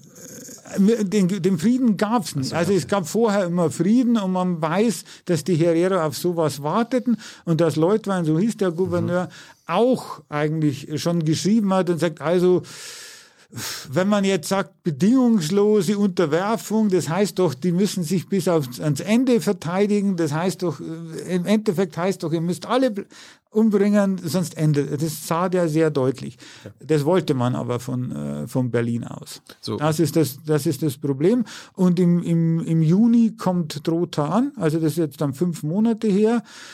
Und im August im Waterberg in Zentral-Namibia, da sammeln sich die Herero etwa 50.000 bis 70.000 Leute, Frauen, Kinder, Kreise, ihr Vieh, und Trotha möchte die einkreisen. Der war als junger Offizier dabei im Krieg gegen Frankreich, Sedan, Kesselschlacht, ganz berühmt, und plant offenbar sowas Ähnliches. Und die nach dem ersten Tag des Gefechts ziehen die Herero eigentlich ab und ziehen Richtung Botswana. Eine Frage nochmal. Haben also jetzt im heutigen Namibia, nur Herero damals gelebt? Nein. Warum sind die Herero da die großen Feinde jetzt gewesen? Also es gibt im Norden die Ovambo, die haben sich da weitgehend rausgehalten, weil sich die Deutschen dort auch gar nicht hintrauten. Mhm. Das ist jetzt ein ganz großes Problem, weil die Ovambo an dem Krieg nicht beteiligt waren, aber jetzt die Regierung Namibia stellen. Mhm. Es gibt ja große Konflikte im Moment um die Frage der Wiedergutmachung und der Entschuldigung, und da ist es einer der Streitpunkte, dass die Mehrheit der Regierung zu einer Gruppe gehört, die an diesem Genozid wirklich nicht beteiligt war. Und im Süden gibt es die Nama, und die helfen den Deutschen. Die wie die Edempera, weil die sind traditionell mit den Herero verfeindet. Aber wir reden doch immer in den letzten Jahren vom Völkermord an den Herero und Nama. Ja, ja, also ja. Okay. Es ist komplex und es ist auch sehr schwer zu verstehen. Die helfen noch den Deutschen, die sind Kundschafter. Bei der Einkesselung etc. jetzt oder so? Ja, ja, die als Kundschafter. Und die Herero entfliehen diesem Kessel und die Deutschen setzen nach und hetzen die in Richtung Osten. Und wenn man die Karte Namibias vor Augen hat, kommt dann die Omaheke, Halbwüste, ein sehr trockenes Gebiet. Und da hetzt die deutsche Truppe, die Herero im Grunde in diese Wüste, in diese Halbwüste hinein. 50.000 bis 70.000 Menschen. Ja. Da bleiben schon ein paar vorher weg, und Deutsche, die Quellen sagen ja auch immer, hin und wieder kamen wir auf Nachzügler, hört man halt den Schuss in der Nähe und dann war wieder Ruhe. Also da haben die, weiß man auch, im Grunde diejenigen, die nicht mehr mitkommen, waren wahrscheinlich Frauen, Kinder, Kreise, einfach schon erschossen. Also da gab es schon, würde man heute sagen, Kriegsverbrechen, und ist ja klar, der Befehl von Trotha war ja im Grunde von Anfang an, wer Widerstand leistet, wird erschossen. Das heißt ja, mit diesem Grundsatz ist ja der Vernichtungskrieg schon im Grunde auf den Weg gebracht. Das ist ja der Unterschied jetzt zum traditionellen Krieg in Europa, wo man eigentlich den Gegner, ist ja auch ein bisschen schwer vorzustellbar, aber ist ja die Zeit auch der Haager Landkriegsordnung und des Versuchs, ein humanitäres Kriegsvölkerrecht zu schaffen. Das heißt, ihr kämpft zwar, ihr müsst auch alle Uniformen tragen, dann wissen wir es halt an, aber wenn ihr euch ergebt, dann werdet ihr auch geschont. Also gefangen genommen. Genau, gefangen genommen, Kriegsgefangene, habt ihr bestimmte Rechte. Ja. Das wird dann wieder außer Kraft gesetzt beim Überfall auf die Sowjetunion. Da gilt das humanitäre Kriegsvölkerrecht nicht. Auch das ist ein Indiz dafür, dass im Grunde der Überfall auf die Sowjetunion ein Kolonialkrieg, also als Kolonialkrieg, kommen wir gleich zu, gedacht war. Also die fliehen dahin und die deutschen Truppen, Namibia ist sehr trocken. Das heißt, es gibt halt Wasserstellen. Und Trotha lässt diese Wasserstellen besetzen, und am 2. Oktober erlässt er seinen berühmten Schießbefehl, 2. Oktober 1904, also Herero sind nicht mehr deutsche Untertanen. Innerhalb des Landes wird jeder Herero erschossen. Ich nehme keine Weiber und Kinder mehr auf, lasse auf sie schießen, bla bla bla. Also so geht der ganze Befehl. Und dann sagt er noch in einem Tagesbefehl, Da wird auch immer wieder zitiert in apologetischer Absicht. Ja, er meine das so, also Frauen und Kinder, das wird nicht erschossen, das macht ein deutscher Soldat nicht, dann schießt man einfach über die Köpfe hinweg, dann laufen die schon wieder in die Wüste. Wo sollten sie denn hinlaufen? Ja, oder sollen die in der Wüste sterben? Oder was? In die Wüste sterben, ja. Und, was dann auch passiert ist. Bitte? Was auch passiert ist. Also die ersten Herero, darunter Samama Herero, die schaffen es durch die Omaheke. Es hat dann in dem Jahr relativ viel geregnet. Ja? Das heißt, da ist Wasser da. Die ersten schaffen es durch, aber dann ist das Wasser weg und der Rest geht elendiglich zugrunde und also verdurstet in der Wüste, weil die deutschen Truppen verhindern, dass sie wieder zurück an die Wasserstellen eigentlich kommen.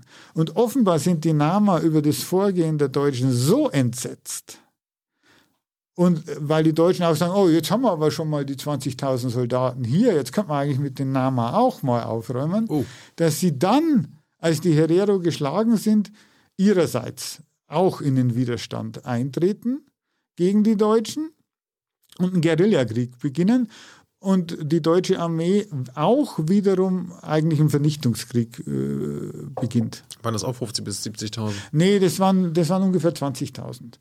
Und da gibt es dann im Grunde werden also die Ernten vernichtet, es werden die Brunnen vergiftet, es wird im Grunde die Zivilbevölkerung wird dann in Konzentrationslager deportiert, in die man mittlerweile auch Herero, also als die Nama im Grunde den Krieg beginnen, muss Trotha seine Vernichtungspolitik gegenüber den Herero abbrechen, weil er die Soldaten im Süden braucht.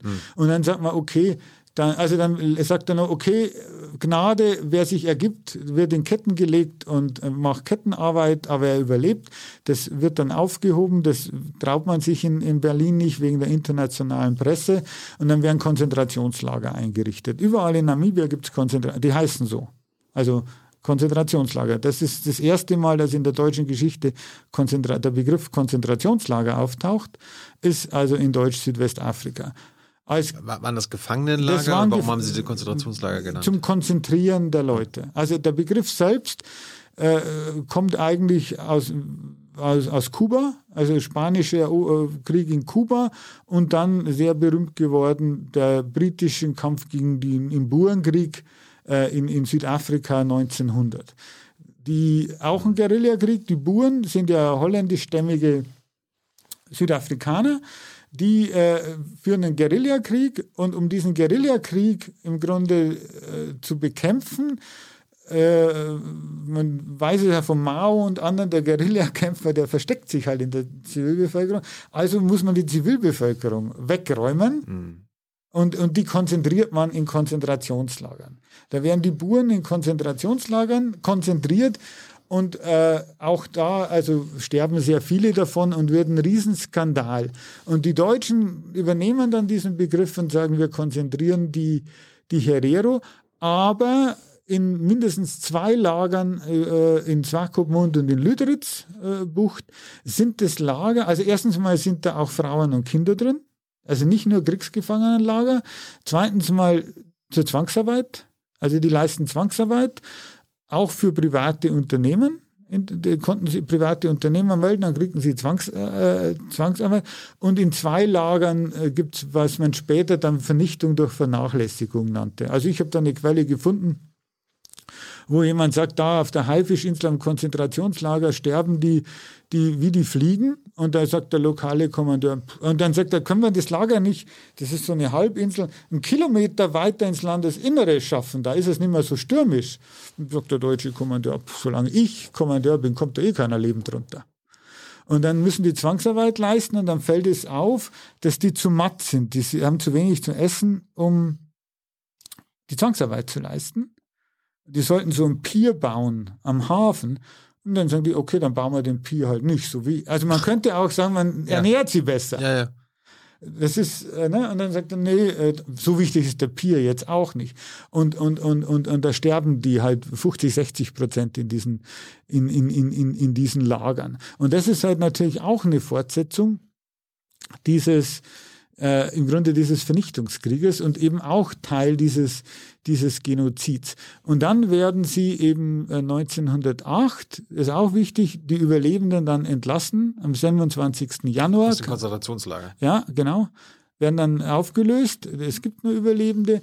Und dann ist aber im ganzen Land im Grunde ein Kontrollsystem eingerichtet worden. Die mussten so Passmarken tragen, sichtbar mit Nummern, und dann wurden die registriert. Und wenn man also den Swakopmund verlassen wollte, weil man nach Windhoek musste, dann musste man um Erlaubnis fragen, dann kriegte man einen Pass, dann durfte man mit dem Pass, wenn man dann dem nächsten Ort war, musste man sofort zur Polizei, wurde dann wieder umgetauscht, damit man jederzeit wusste, wo wer war und auch die Arbeitskräfte steuern konnte. Das ist eigentlich ein protototalitäres System. Das ist eigentlich der erste Rassenstaat der deutschen Geschichte, der eben das Problem zu lösen versucht, dass man ein Land ökonomisch nutzbar machen will, das eigentlich nicht sehr viel hergibt. Und man kommt auf die Idee, wenn man aber dieses Land von Grund auf ökonomisch neu ordnet, dann kriegen wir das hin. Und wenn man tatsächlich das als Rassenstaat konzipiert. Das ist auch etwas, was man dann wiederfindet in den Planungen für Osteuropa, wo im Grunde ja auch alles von neu auf nach deutschen Interessen geordnet werden soll. Das ist jetzt auch der Zeitpunkt, wo es tatsächlich auch sogenannte Rassengesetzgebung, also immer in Anführungszeichen Rassen, gibt. Ehen sind schon verboten. Es werden jetzt jegliche Art sexueller Beziehungen stigmatisiert, verboten. Man möchte also, wie es heißt, die Rassenschande unterbinden, die Rassereinheit sicherstellen, und das ist im Grunde eigentlich ein Rassenstaat. Und es gibt eine Diskussion eigentlich, ja, wer ist jetzt Afrikaner und wer ist es jetzt eigentlich nicht? Und dann zerbricht man sich sehr lange den Kopf unter Deutschen, ob man jetzt sagt, also am Anfang hieß es, ein Afrikaner, das ist kulturell definiert. Wenn jetzt, die sind halt, sind nicht so zivilisiert wie wir, aber wenn sie sind, das ist ja so eine koloniale Standardideologie, ja, wir sind die Überlegenen, das ist ja die Civilizing Mission, die die Europäer haben.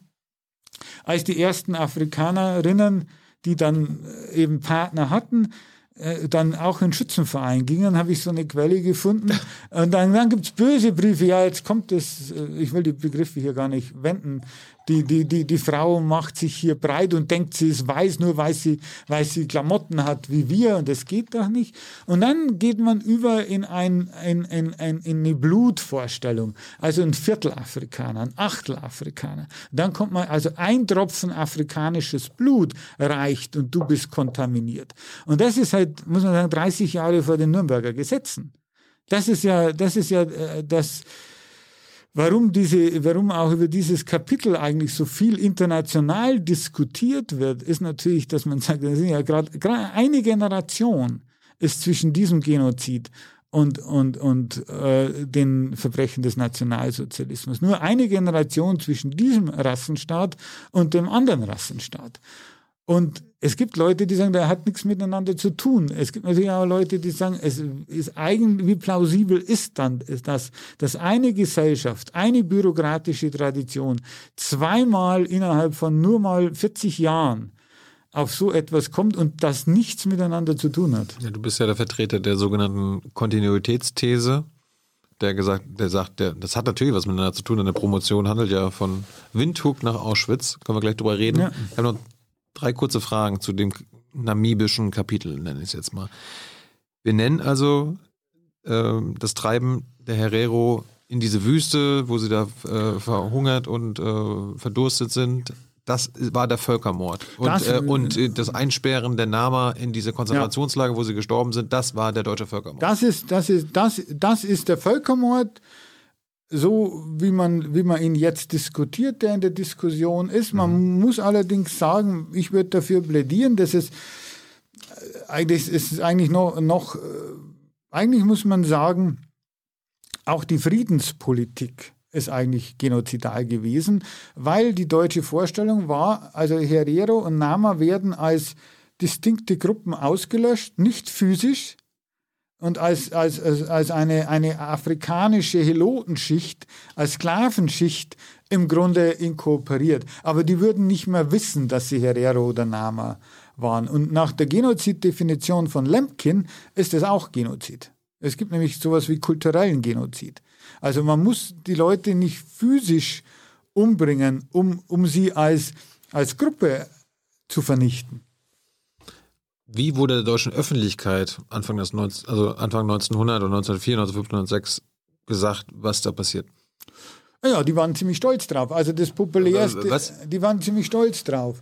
Also es war nichts verheimlicht. Also das wusste man. Verheimlicht wurde irgendwann, dass das militärisch nicht so gut lief. Also das habe ich in den Quellen gefunden, dass es irgendwann hieß, die Zeitungen dürfen jetzt nicht mehr die gefallenen Nachrichten, die Todesanzeigen von deutschen Soldaten abdrucken, weil das käme in Deutschland nicht so gut an, weil also von den 19.000 Soldaten sind dann 1700 ungefähr gestorben dort. Das sind fast 10%. Also das ist halt viel, das durfte man nicht. Aber was man mit den Herero und Nama machte, das wurde diskutiert. Im Reichstag Bebel hat es kritisiert. Ein paar haben es kritisiert, aber viele standen einfach dahinter. Es gibt so ein ganz berühmtes Buch, Peter Moors Fahrt nach Südwest, 1906 erschienen. Das war bis 1945 das meistverkaufte deutsche Jugendbuch. Also hat man alles mittlerweile vergessen. Und da steht es eigentlich drin, da unterhalten sich fiktiv zwei Soldaten und dann sagt der eine, den Herero, wir schießen die, also haben wir jetzt eigentlich nichts gegen die, aber sie haben keine Brunnen gegraben und sie haben keine Brücken gebaut und keine Häuser gebaut. Das heißt im Klartext, sie sind ökonomisch nicht im Grunde in einer Art und Weise modern wie wir und deshalb haben sie auch kein Recht zu leben. Erinnert im Echo ja an Hegel, der ja im Grunde auch sagte, Afrika ist das Land ohne Entwicklung, ohne Geschichte, weil sie hat keinen modernen Staat hervorgebracht. Also da hat man wieder dieses Ineinandergreifen von Aufklärung, Philosophie, dieser Hochkultur, auf die wir uns so viel einbilden und gleichzeitig eben diese Schattenseiten dieser Menschenrechtsverbrechen, dieser Verbrechen gegen die Menschlichkeit, wie auch immer man es nennen will, die auch darauf gründen im Grunde. Du hast von einer ökonomischen Neuordnung gesprochen nach dem Völkermord. Was war denn die Idee der Deutschen? Was sollte denn da ökonomisch passieren? Also der erste Punkt war natürlich, dass man das Land enteignet hat. Man hat das gesamte Land der Herero Nama mit kaiserlichen Verwaltung, also einem Verwaltungsakt des kaiserlichen Gouverneurs enteignet. Man hat gesagt, die haben Widerstand geleistet, also werden die Herero Nama als Stämme, wie es hieß, aufgelöst. Und dann, der deutsche Bürokrat gehört ja in der Form zu den schrecklichen Gestalten der Geschichte. Man braucht ja auch nur an die Bürokratisierung dann im NS denken, der dann folgert, wenn der Stamm aufgelöst ist, dann brauchen die auch keinen Besitz mehr. Es gibt es ja nicht mehr. Also können wir auch das ganze Land im Grunde enteignen, hat man an Deutsche verteilt, an viele Schutztruppensoldaten, die dorthin kamen und die da Großgrundbesitzer. Was haben sie damit gemacht? Wurden. So Landwirtschaft. Oder? Landwirtschaft. Und zwar bis heute. Und Export nach Deutschland. Und zwar bis heute. Namibia ist das einzige Land in Afrika, in dem es noch eine deutschsprachige Minderheit gibt, also die erkennbar deutschsprachig und sich darüber auch identifiziert, ca. 20.000 bis 30.000 Menschen mit sehr vielen verwandtschaftlichen Kontakten nach Deutschland, also eine ganz große Lobby eigentlich und die nach wie vor im Grunde vor allem den Sektor des kommerziellen Farmings dominieren. Und natürlich auf der Grundlage dieser Enteignungen. Auch das ist der Punkt, der heute so umstritten ist, wenn die Herero sagen, ja, was soll denn, wir haben ja immer noch, sind wir die Armen? Und wir, selbst wenn wir unsere Friedhöfe, wo die Gefallenen des Krieges liegen, besuchen wollen, müssen wir den weißen Farmer um Erlaubnis fragen, auf eigentlich unserem Land. Es sind alles diese Fallstricke, die bis heute eigentlich ungeklärt sind. Das heißt, wenn du hast ja auch vor Ort geforscht, du konntest da mit den Deutschen reden, also mit diesen Leuten. Ja, also deshalb ist Namibia auch unglaublich populär bei deutschen Touristen. Sehr viele deutsche Touristen, gerne auch Jäger, Großwildjäger. Und oftmals durchaus ältere. Also ich hatte mal vielleicht pauschalisiert, ich hatte eine Vorlesung über Namibia, da saß eine ganze Gruppe von sehr distinguiert ausguckenden Leuten da drin, alle, würde ich sagen, pensioniert, und die mir immer sagen, aber das stimmt nicht. Und dann, woher wissen Sie das? Ja, wir waren gerade mit Studiosus in Namibia und unser Reiseführer, der hat uns das ganz anders erzählt. Mhm. Also, nämlich ein deutschsprachiger Reiseführer aus Südwesterdeutscher. Ja, genau. Und der hat es ganz anders erzählt. Und dann war die Begründung, und es ist anders, weil wir, wissen Sie, Studiosus, da sagte mir der, Studiosus ist ja teuer. Die Reisen kosten ja viel Geld. Das heißt, da fahren ja die Wohlhabenderen hin. Die sind doch keine Rassisten. Ach so. Und da fahren halt viele hin, weil man da noch Deutsch reden kann, weil man da, also das ist so ein, also Namibia profitiert auch davon. Kann man sich davon noch zu Hause fühlen. Ja, genau. Also man muss sagen, da profitiert Namibia schon auch davon. Ich will jetzt nicht sagen, die sollen da gar nicht hinfahren, diese Gräbertouristen, wie sie heißen. Aber es ist natürlich problematisch, weil da im Grunde so die gute alte Zeit, als wollte ich sagen, da konnte man noch das wilhelminische Deutschland, die Architektur bewundern, bevor das Humboldt-Forum fertig war. Jetzt kann man es ja auch in Berlin machen, jetzt muss man nicht mehr nach Windhoek. Also bis 1919 waren wir in Namibia. Was war denn in den letzten 15 Jahren nach dem Völkermord? Das wurde dann aber verwaltet. Also 1915 marschieren die Südafrikaner ein, und dann ist nach ein paar Wochen ist dann der Erste Weltkrieg vorbei. Dann ist das ist eigentlich besetzt. Ja. Also wir reden ungefähr also der Krieg 1904 bis 1915, 11 Jahre. Und da ist eben dieser Rassenstaat. Mhm. Das ist, da ist ein absolutes Kontrollsystem. Also man muss wirklich, die Listen sieht man, jeder ist nummeriert, jeder Afrikaner, jede Afrikanerin. Jede muss arbeiten, Zwangsarbeit. Oder auch für deutsche Unternehmen. Arbeitszwang. Ja, natürlich. Die dürften ja kein Land mehr besitzen, ja. Sie dürften keine Rinderherden mehr besitzen, sie mussten arbeiten, also müssen sie im Grunde arbeiten bei Deutschen. Der Witz ist, es ist nicht Zwangsarbeit, sondern Arbeitszwang, weil der Markt regelt es. Du musst nur arbeiten und dann kannst du dir aussuchen, bei wem, aber du musst. Also das ist eigentlich schon eine interessante Konstruktion, die eigentlich gebaut haben. Zwangsarbeit, das war direkt im Krieg. Deutsche Unternehmer, die auch wieder Hamburg, Wörmann, die da Zwangsarbeiter beschäftigt haben, weil die unglaublich viel Geld verdient haben mit dieser Kriegsversorgung, das alles über Hamburg lief. Also 95% aller Soldaten, aller Tiere, alles fuhr über Hamburg und zwar über eine Reederei. Du nennst ja Hamburg auch die koloniale Metropole. Genau. Es war übrigens die Firma des Mannes, der Bismarck dazu bewogen hat, überhaupt... Der Lobbyist da. Ja. Haben wir denn, also wir Deutschen, nach dem Holocaust auch sofort gecheckt, okay, da gab es auch noch den ersten Völkermord im 20. Jahrhundert in Namibia? Oder wann sind wir denn aufgewacht? Ich meine, du kannst ja nicht, wann war das? Du hast in den 90ern davon oder in den 80ern davon gelernt. Wann hat die deutsche Öffentlichkeit so ein bisschen gecheckt, okay, es gab nicht nur diesen wahnsinnigen Holocaust, sondern auch...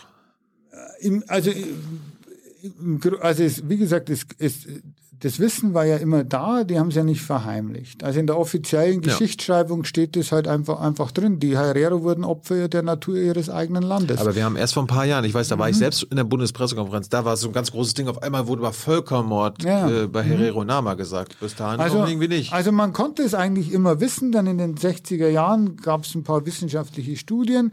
Ralph Giordano hat dann ein Filmfeature gemacht, in den 60er Jahren über den Kolonialismus. Das hat aber nicht irgendwie, also ich glaube, ist nicht in eine breitere Öffentlichkeit eingedrungen.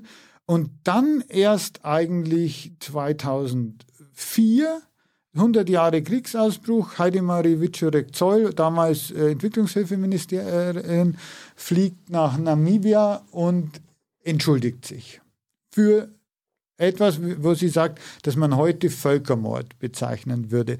Die Bild-Zeitung kriegt das mit und titelt sofort, was kosten die Tränen der Ministerin, und Schröder zieht offenbar da, also Wieczorek-Zeul sagt, wenn man mit ihr redet, ich habe doch das nicht ohne Rückendeckung des Kanzlers gemacht. Ich habe den noch eine halbe Stunde vorher angerufen und habe gesagt, Gerd, ich mach's jetzt. Ja, mach.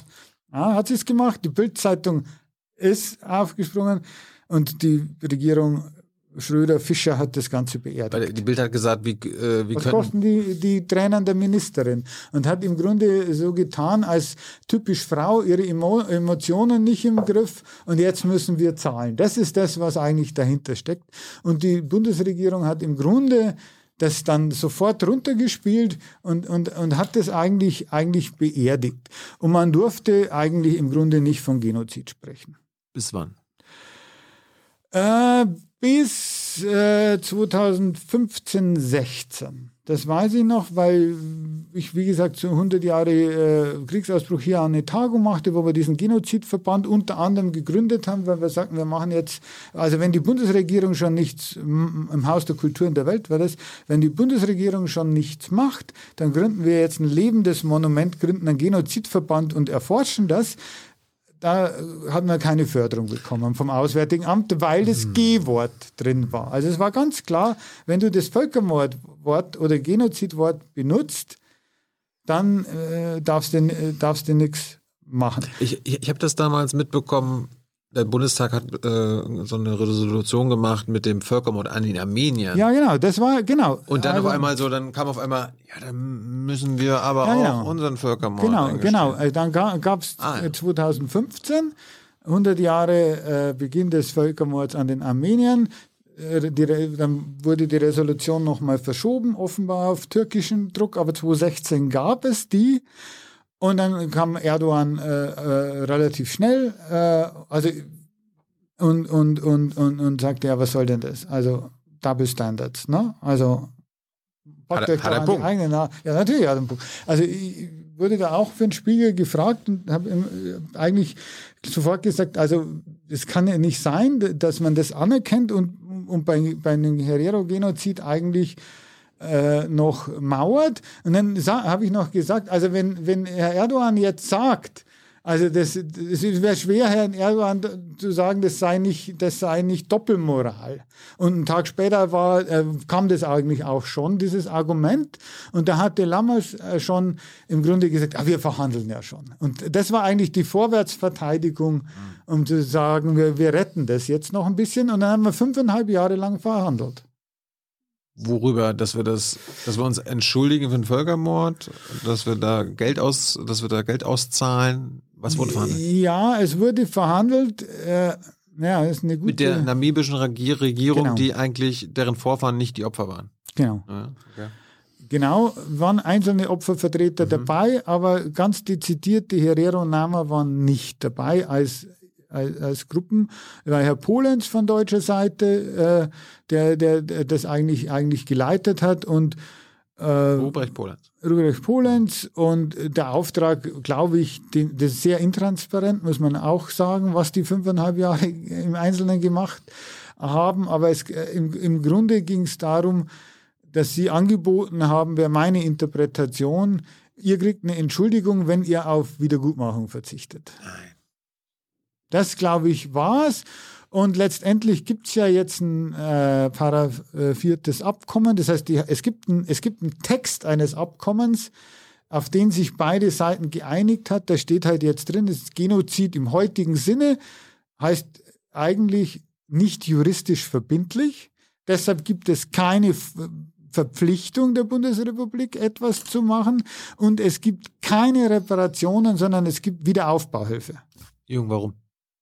Warum feilschen wir da so? Weil... Das war ein Völkermord. Ja, es war einer. Ich glaube, das wissen auch alle. Aber man hat also wahnsinnig Angst, dass man eben einen Präzedenzfall schafft.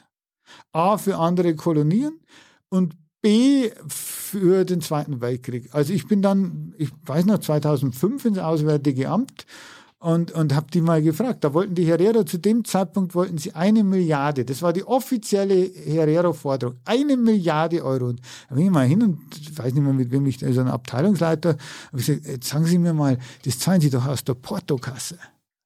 1 Milliarde, wenn das Ding vom Tisch ist. Und dann sagte der mir ganz offen, und ich sagte, als Bundesrepublik Deutschland entschädigen wir keine Tote. Zwangsarbeiterentschädigung, NS, ist alles für Überlebende. Wenn wir den Grundsatz anerkennen würden, dass wir für Ermordete, Getötete zahlen, sagte der mir wörtlich, bei 55 Millionen Toten im Zweiten Weltkrieg, oder sagen wir 27 Millionen im Vernichtungskrieg, ja, wären wir pleite. Sagte der ganz, ganz offen. Das heißt, die haben wahnsinnige Angst, weil es gibt ja auch Forderungen nach Reparationsforderungen aus Polen. Es gibt ja nach wie vor aus Griechenland, Italien. Es gibt also diese ganzen Massaker, auch in Oradour zum Beispiel in Frankreich, im Zweiten Weltkrieg, würden alle neu aufgemacht. Ist das ein gutes Argument, Jürgen? Oder könnte man das nicht anders?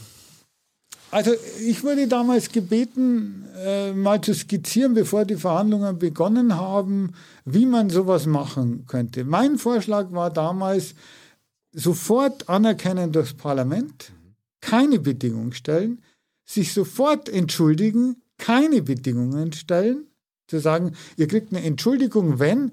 Und dann einfach eine Wiederaufbau, was auch immer machen, die so großzügig ist, dass jeder, der sie ablehnt, eigentlich als Kleinlicht dasteht. Das hört sich gut an. Ja, hat man natürlich nicht gemacht, sondern da sind halt dann oft halt Juristen und sagen, das müssen wir aber schriftlich haben. Also wir entschuldigen uns nur, wenn ihr euch verpflichtet, nie wieder... Das kann aber keine Regierung, das kann kein namibischer Vertreter eigentlich machen. Ist ja jetzt, selbst dieses Abkommen jetzt, ist ja ein komplettes Desaster. Also in Deutschland hat man es ja verkündet, aber in Namibia, die namibische Regierung wollte das relativ schnell absegnen. Auch weil die sagen, die Deutschen haben gesagt, take it or leave it, entweder ihr nehmt das jetzt oder ihr kriegt gar nichts. Da sind wir wieder bei diesem postkolonialen Machtverhältnissen. Mm. Aber selbst das namibische Parlament hat es noch nicht mal genehmigt, weil die Herero-Nama einfach sagten, also das könnt ihr nicht machen. Und die haben ja auch angekündigt, wenn Bundespräsident Steinmeier hinfliegt für seine Entschuldigungsrede, dann gibt es Riesendemos gegen ihn. Mm. Das macht er natürlich nicht. Das kann er, also... Jetzt kommt ja eine neue Regierung. Vielleicht mit einer neuen Partei im Außenministerium oder auf jeden Fall mit einer neuen geführten Regierung und einer CDU. Nochmal ein neuer Anlauf oder so? Wärst du dafür? Also dann Polens vielleicht mal durch jemand anders ersetzen? Naja, also... Und ein bisschen transparenter das alles machen, anders aufziehen? Also die Transparenz ist einfach ein Skandal, weil ich meine, es geht um die Versöhnung und um die Aufarbeitung zwischen Deutschen und Namibiern. Und weder die Deutschen noch die namibische Zivilgesellschaft weiß eigentlich, was der Verhandlungsstand ist oder war die ganze Zeit. Ja. Das finde ich als Bürger skandalös, ja, dass das so intransparent einfach ist. Vielleicht sollten wir dich mal mit Ruprecht Polenz an den Tisch setzen, dann machen wir hier eine Diskussionssendung und dann kannst du ihn ja fragen, Ruprecht.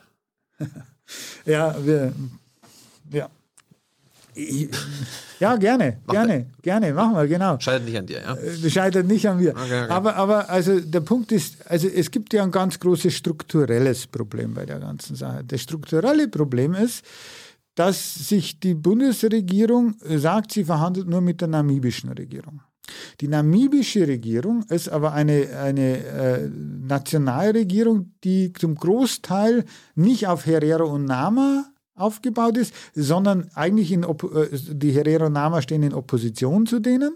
Ist das eine Demokratie da in Namibia? Ja, okay. Ja. Aber durch den Völkermord es waren 1900 in etwa so viel Ovambo wie Herero in Namibia. Jetzt ist 1:10. Das ist auch eine direkte Konsequenz des Völkermordes. Zweitens, dass die jetzt alle in einem Nationalstaat zusammensitzen, ist auch eine Konsequenz des Kolonialismus, weil der hat nämlich diese Grenzen geschaffen. Zu sagen, jetzt wird im Grunde über die Unterdrückung einer oder zweier Gruppen nur in diesen nationalen Rahmen diskutiert, ist ja eigentlich absurd. Das perpetuiert ja dieses Recht der Kolonialherren. Die haben ja dieses Völkerrecht geschaffen. Die haben diese Nationalstaaten eigentlich geschaffen. Und es ist in Verletzung der UN.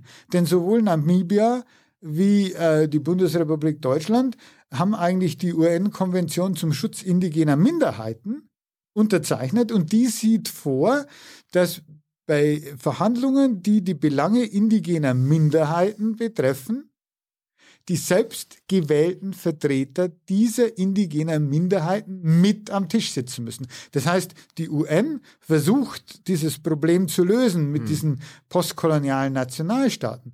Selbst gewählt. Die Bundesregierung sagt, aber da waren Herero dabei. Nur die Herero, der Verhandlungsleiter, namibische, war ein Herero. Nur der war halt von der Regierung ausgesucht und nicht von den Herero. Die hätten den wählen müssen.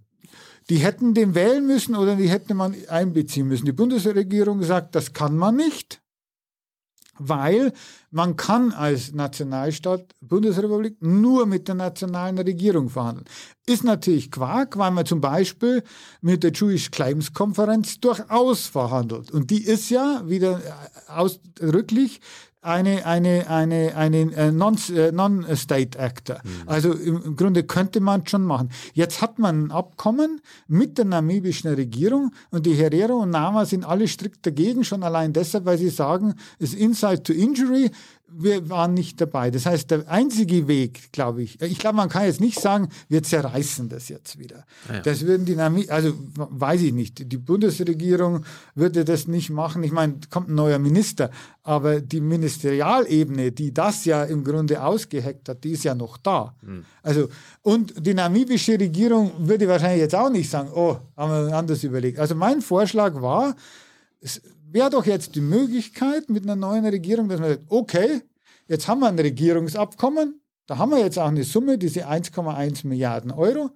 Und jetzt, weil wir das haben, machen wir eine zweite Verhandlungsrunde und verhandeln mit den Herero und Nama. Muss man halt das Ganze nochmal machen und muss man wieder einen Weg finden. Weil das große Problem ist, ganz generell, wie macht man so etwas wie Genozid wieder gut? Das kann man ja gar nicht. Und das können vor allem...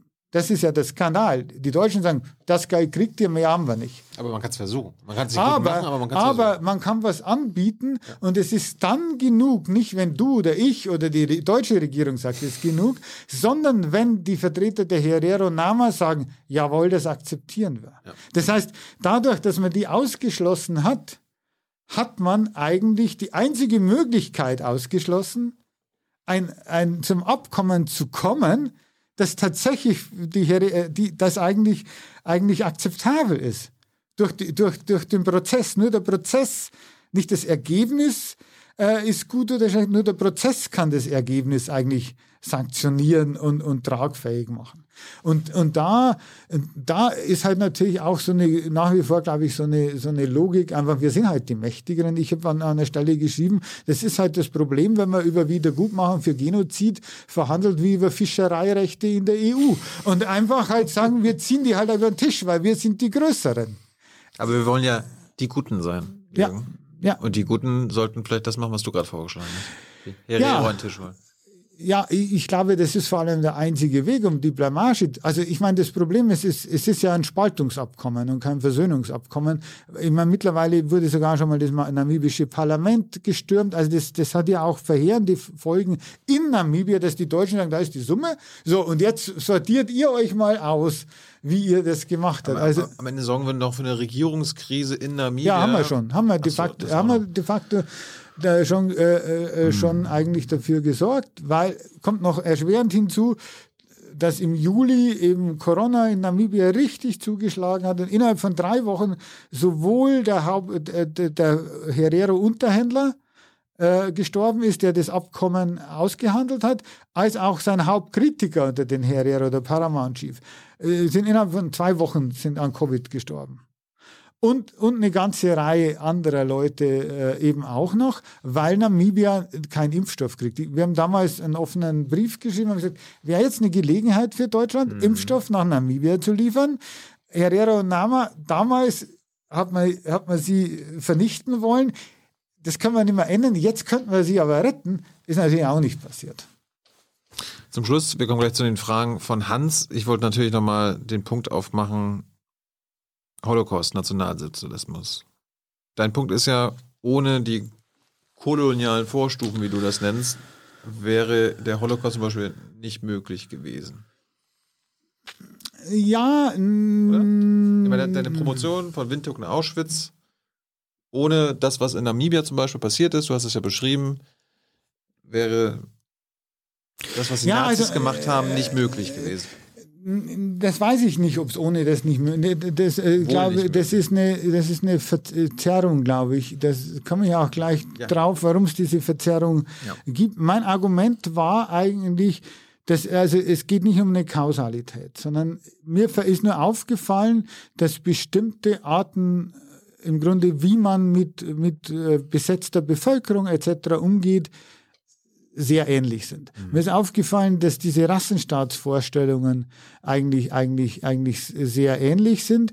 Und ich habe gesagt, es gibt offenbar eine administrative Tradition und auch eine militärische Tradition in Deutschland, die bestimmte Art der Kriegsführung und die bestimmte Art von eben diese Vorstellung, alles der Wirtschaft unterzuordnen, zum Nutzen der Deutschen im Grunde hat und dass sich das nicht dass sich das weiter in die Geschichte zurückverfolgen lässt als 33 oder die unmittelbare Vorgeschichte. Aber und deshalb müssen wir die Frage eben auch stellen nach der Rolle der Rolle des Kaiserreichs. Und ich habe argumentiert, dass man immer so erstaunt ist, dass die deutschen Soldaten in doch großer Zahl sich so verhalten haben, wie sie sich verhalten haben. Und man immer wundert, vielleicht fühlten sie sich ja gerechtfertigt, weil sie diesen Konflikt in einer kolonialen Tradition sahen und der Meinung waren, das machen ja alle so.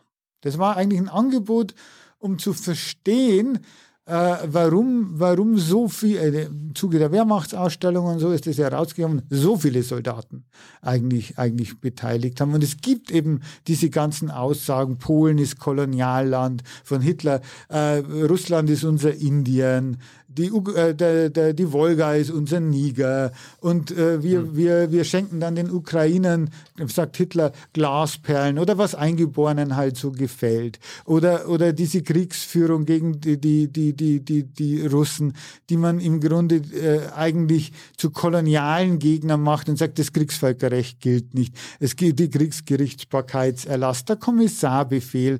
Also im Grunde, ihr werdet durch nichts gehemmt als deutsche Soldaten in dieser Kriegsführung. Und dass das alles in einer größeren welthistorischen Tradition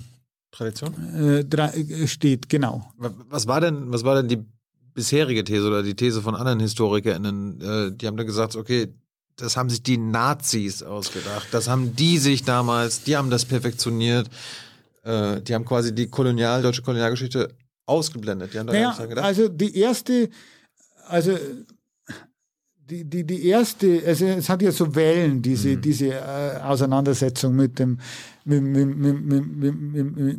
Dritten Reich. Also es ist ja lange Zeit vor allem eine Auseinandersetzung mit den deutschen Opfern des Bombenkriegs etc. Dann kommt in den 70er, 80er Jahren dann der Holocaust, dass man den einfach mal erkennt. Dann hat man den Krieg, also diesen Vernichtungskrieg, wie gesagt, erst im Juni zum ersten Mal ein Bundespräsident den Vernichtungskrieg per se so anerkannt. Da haben wir einen normaler Krieg. Und bis man dann die ersten Wehrmachtsausstellungen Ende der 90er Jahren haben dann gezeigt, dass also die Wehrmacht auch verbrecherisch war. Das ist ja der große Streit gewesen. Weil man hat eigentlich auch immer die Tendenz gehabt, die Anzahl der eigentlichen Täter möglichst klein zu halten. Also es war nur Hitler. Oder es waren Hitler und ein paar Nazis. Oder es waren ein paar Generäle. Aber möglichst Oma und Opa, oder Oma ist weniger, aber Opa war es nicht. Ne? Der tatsächlich in Russland, oder Uropa, der in Russland dabei war oder in Polen oder wie auch immer. Das muss man einfach sagen. Und die Frage ist halt natürlich, glaube ich, die umtreibt, wie kann es denn sein, dass Menschen, die wahrscheinlich ganz lieb waren zu Hause und nach dem Krieg lieb waren, obwohl sie natürlich sehr verletzt, weiß man ja alles, aber dass die zu Bestien eigentlich so wurden. Und ein Argument, das ich da vorgebracht habe, war eben, ja, die sehen das in der kolonialen Tradition und dieser Satz vom Zivilisationsbruch, den es zu erklären gibt. Ich habe dann irgendwann mal gesagt, ja, was, wenn die gar nicht wussten, dass es ein Zivilisationsbruch ist? Oh. Was, wenn es denen gar nicht klar war, weil sie Narrativ hatten, das sie rechtfertigte. Also aus unserer Sicht mag es ein Zivilisationsbruch sein, aber aus der Sicht der Beteiligten einfach nicht, weil ich erklären wollte eigentlich, warum so viele mitgemacht hat und weil ich glaube, dass man, um das zu verstehen, das einfach in eine weitere Linie ziehen muss. Der Holocaust ist davon jetzt mal separiert. Wir reden jetzt, es geht vor allem um diesen Vernichtungskrieg und um diesen Eroberungskrieg. Für Hitler hat ja mal von Lebensraum gesprochen. Er war jetzt nicht, wir brauchen Kolonien in Polen, ja, aber Lebensraum. Genau, aber Lebensraum, warum brauchen wir Lebensraum? Weil wir ein Volk ohne Raum sind. Mhm. Volk ohne Raum ist ein ganz berühmtes Buch von Hans Grimm, ein Bestseller, in den 30er Jahren, der im Grunde diesen Begriff, der ist so ein geflügelten Wort, der spielt aber in Südafrika. Und die ganze Vorstellung von Volk ohne Raum und Lebensraum wandert vom Kaiserreich Afrika nach Osteuropa. Das sagt Hitler eigentlich auch und sagt, ja, also Russland ist unser Indien und das hat den ganz großen Vorteil, im Gegensatz zum ersten Kolonialreich, dass die britische Marine nicht mehr dazwischen funken kann. Weil das ist Hitlers Erfahrung aus dem Ersten Weltkrieg. Man hat Kolonien, aber das half gar nichts, weil die Marine alle Verbindungslinien gekappt hat. Und das ist aber jetzt ein Kontinental-Empire und da kann man nicht mehr dazwischen kommen. Und das ist eigentlich der Punkt, über den man eigentlich, glaube ich, diskutieren muss. Und dann muss man eben auch über den Holocaust diskutieren, weil ich glaube, wenn man wegschält, was alles eigentlich durchaus in historischen Traditionen ist, dann kommt man auf das Singuläre des Holocausts. Und das Singuläre des Holocausts ist nicht, wie oft gesagt wird, dass man 6 Millionen Menschen umbringt, sondern warum man sie umbringt. Also der Antisemitismus. Und der Antisemitismus, dass man eben das Judentum als diese Gefahr, die ganz grundlegende Gefahr sieht, das ist singulär. Und ich habe ein bisschen den Eindruck, dass das so oft plakativ eigentlich genutzt wird. Und wenn man pauschal etwas für singulär erklärt, dann nimmt man es aus der Geschichte raus. Und ich glaube, dieses aus der Geschichte herausnehmen hat Folgen, die mich beunruhigen. Nämlich die Folgen, dass man im Grunde die deutsche Nationalgeschichte vor 1933 oder vor 1914 im Grunde heller macht, als sie ist. Weil wenn die Kontinuitäten nicht kommen, dann ja, der Antisemitismus. Ja, das ist es. Aber sonst die militärische Tradition, die administrative Tradition, die ökonomische Tradition. Erinnert mich jetzt an Gauland und sowas.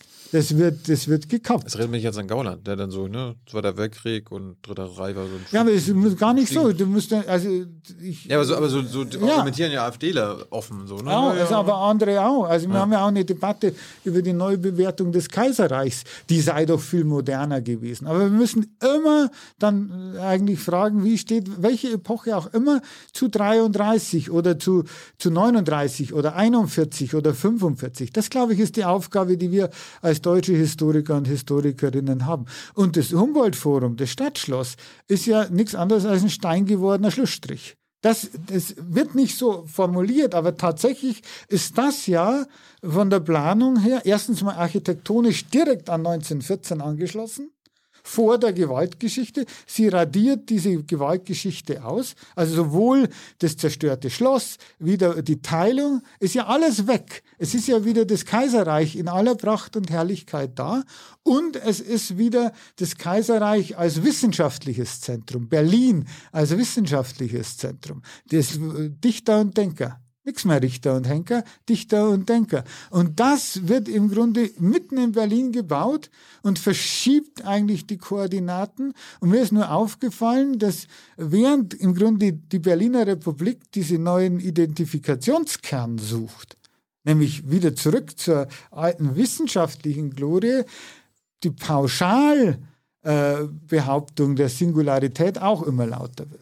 Und dass das eigentlich ja auch das Verbrechen enthistorisiert. Es wird aus der Geschichte herausgenommen. Wir müssen aber das im Grunde in der Geschichte belassen, weil wir ja die Gegenwart erklären wollen und den Rassismus und den Antisemitismus der Gegenwart.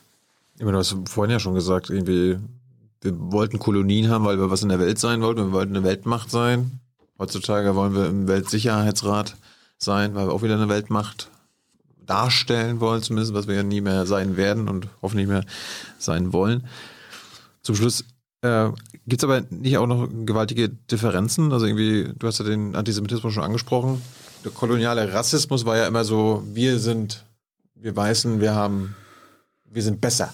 Mhm. Wir stehen über den schwarzen Menschen. Und beim Antisemitismus ist es ja so, die Juden, die sind viel mächtiger als alle anderen. Wir stehen unter denen, die unterjochen uns. Das ist ein ganz entscheidender Unterschied. Das meine ich eben. Die Frage muss nicht heißen, war der Holocaust singulär, sondern was am Holocaust ist singulär. Was war es denn? Der Antisemitismus. Ja. Genau dieser Minderwertigkeitskomplex beziehungsweise diese Ideologie der zugeschriebenen Überlegenheit. Aber, das muss man auch sagen, es gab halt nicht nur den Antisemitismus, es gab eben auch den antischwarzen Rassismus und den antislawischen Rassismus, der eben auch so tödlich war und der genau in diese koloniale Rassismus hineinpasst. 27 Millionen Tote im Vernichtungskrieg.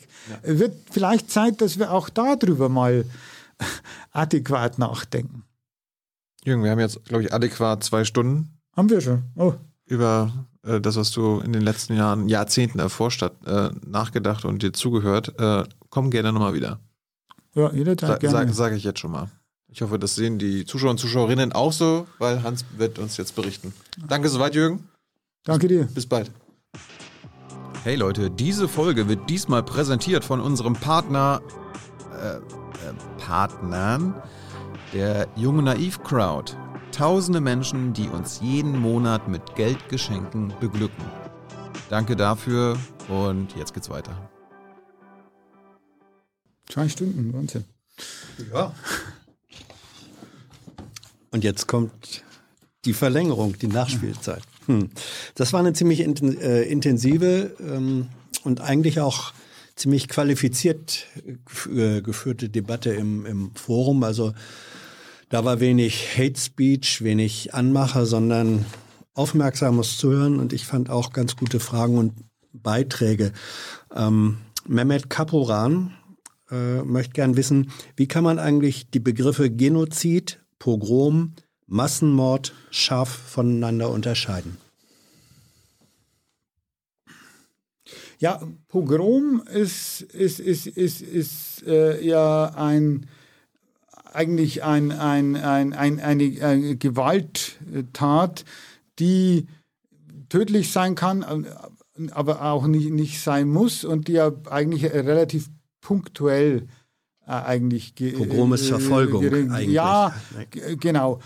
Massenmord, ja, ein Genozid ist ein Massenmord, aber nicht jeder Massenmord ist ein Genozid, weil Genozid im Grunde eigentlich da gibt es viele Definitionen, aber eine wichtige einfach ist, dass man ein Kollektiv als solches im Grunde vernichten will, zerstören will, muss nicht physisch unbedingt sein, kann auch kulturell sein, und dass im Grunde der Täter bestimmt, wer zu dem Kollektiv gehört. Also man kann, wenn man Opfer von Genozid wird, nicht selber entscheiden, jetzt irgendwie die Seiten zu wechseln, weil im Grunde nach der Genozidtheorie oder nach den gängigen Theorien eben der Täter dich in Schublade steckt und dann der Meinung ist, er muss dich eliminieren, physisch oder kulturell. Das bedeutet, Massenmord ist im Grunde eine numerische, ich will nicht sagen neutrale, aber es ist einfach die Tötung einer großen Zahl von Menschen, einer Masse, während der Genozid sich ein bestimmtes, ein definiertes Kollektiv zum Opfer nimmt, und das Pogrom, die Verfolgung, beinhaltet Gewalt, hat häufig auch kulturelle Anteile, wie beim Genozid, ist aber nicht unbedingt identisch mit Auslöschung. Und ich würde sagen, Pogrom und Genozid haben zum Beispiel oft eine Grundlage im Rassismus. Ja. Massenmord muss das nicht unbedingt haben. Mhm. L. Johnson fragt, inwiefern bilden sich Begriffe wie Völkermord für Phänomene, die es aber eigentlich schon lange gab, sozusagen aber als namenlose. Also das, was wir Völkermord inzwischen nennen oder Genozid, gab es vorher ja schon, aber man nannte es nicht so. Wie kommt es, dass auf einmal sich solche Begriffe herausbilden? Ja, also es trifft ja im Grunde sogar auf die Genozide zu, die zum Begriffsbildung geführt haben. Also sowohl der Holocaust als auch Armenien, also ist ja, der Begriff ist ja ex post. Der kommt eben 48. Ja.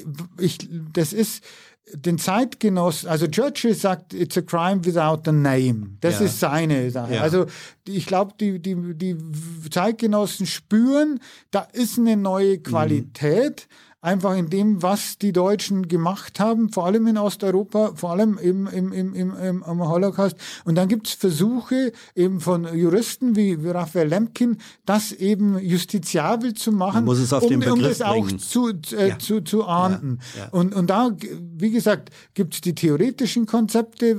Bei Lemkin ist das relativ breit. Und dann gibt es eben die völkerrechtlichen. Da ist dann dieser politische Kuhhandel. Einfach da, 48 in der UN, zu sagen, wir müssen ja alle zustimmen. Und der darf nicht dabei und der darf nicht dabei sein. Aber es ist im Grunde eigentlich halt ein Versuch, auf die Erkenntnis, dass da was Neues, man empfindet es als Neues. Wir sagen jetzt, okay, aber wir haben ähnliche Phänomene eben in der Vergangenheit. Aber es war eben dann das Bedürfnis, da glaube ich, nach dem Schock, dass das ja auch in der Mitte Europas passiert ist. Ich glaube, das spielt schon einfach eine Rolle, dass man sagt, wir müssen jetzt irgendwie verhindern, eine neue Welt aufzubauen, deshalb auch die UN, die eben das verhindert. Und dazu gehört eben auch das Völkerstrafrecht. Und da ist eine Anschlussfrage an den Historiker als sozusagen in die Zukunft blickenden. Welche heute noch namenlosen Phänomene siehst du, die eigentlich benannt werden müssten? Naja, es gibt also Versuche, sehr überzeugende Versuche, zum Beispiel von Wolfgang Kalek und anderen hier in Berlin und so einer Gruppe Third World Approaches to International Law, die sagen, dass Kolonialismus vielleicht ein eigener Straftatbestand sein müsste, weil der nicht aufgeht in den anderen Begriffen. Ich glaube, das ist auch noch zur Frage, warum bilden sich Begriffe, wenn man sagt, man hat Phänomene, die nicht ganz aufgehen in anderen Begriffen. Und wahrscheinlich müssen wir halt über Environmental Crimes reden. Also Umweltverbrechen. Ja. Mhm. Da gab es nämlich jetzt, da wurde auch die Frage gestellt, gibt es heute eigentlich noch Kolonialismus? Also formal gibt es ja sowieso, weil es ja eine ganze Menge von europäischen Überseeterritorien gibt. Das sind Kolonien? Ja, natürlich. Mhm. Also die heißen halt anders, aber die Portugiesen und der Salazar haben ja gesagt, das ist alles Teil von Portugal, Angola, Mosambik. Also natürlich gibt es das noch. Und dann gibt es natürlich Kolonialismus als Struktur, als ökonomische und politische Struktur. Und dann gibt es natürlich Kolonialismus als mentale Struktur. Die gibt's ja natürlich auch noch. Also der Begriff des Kolonialismus hat ja auch verschiedene Ebenen. Da wurde gefragt, ob man eigentlich das Agieren Deutschlands in Afghanistan in den letzten 20 Jahren mit dem Begriff Kolonialismus in irgendeiner Weise in Deckung bringen kann.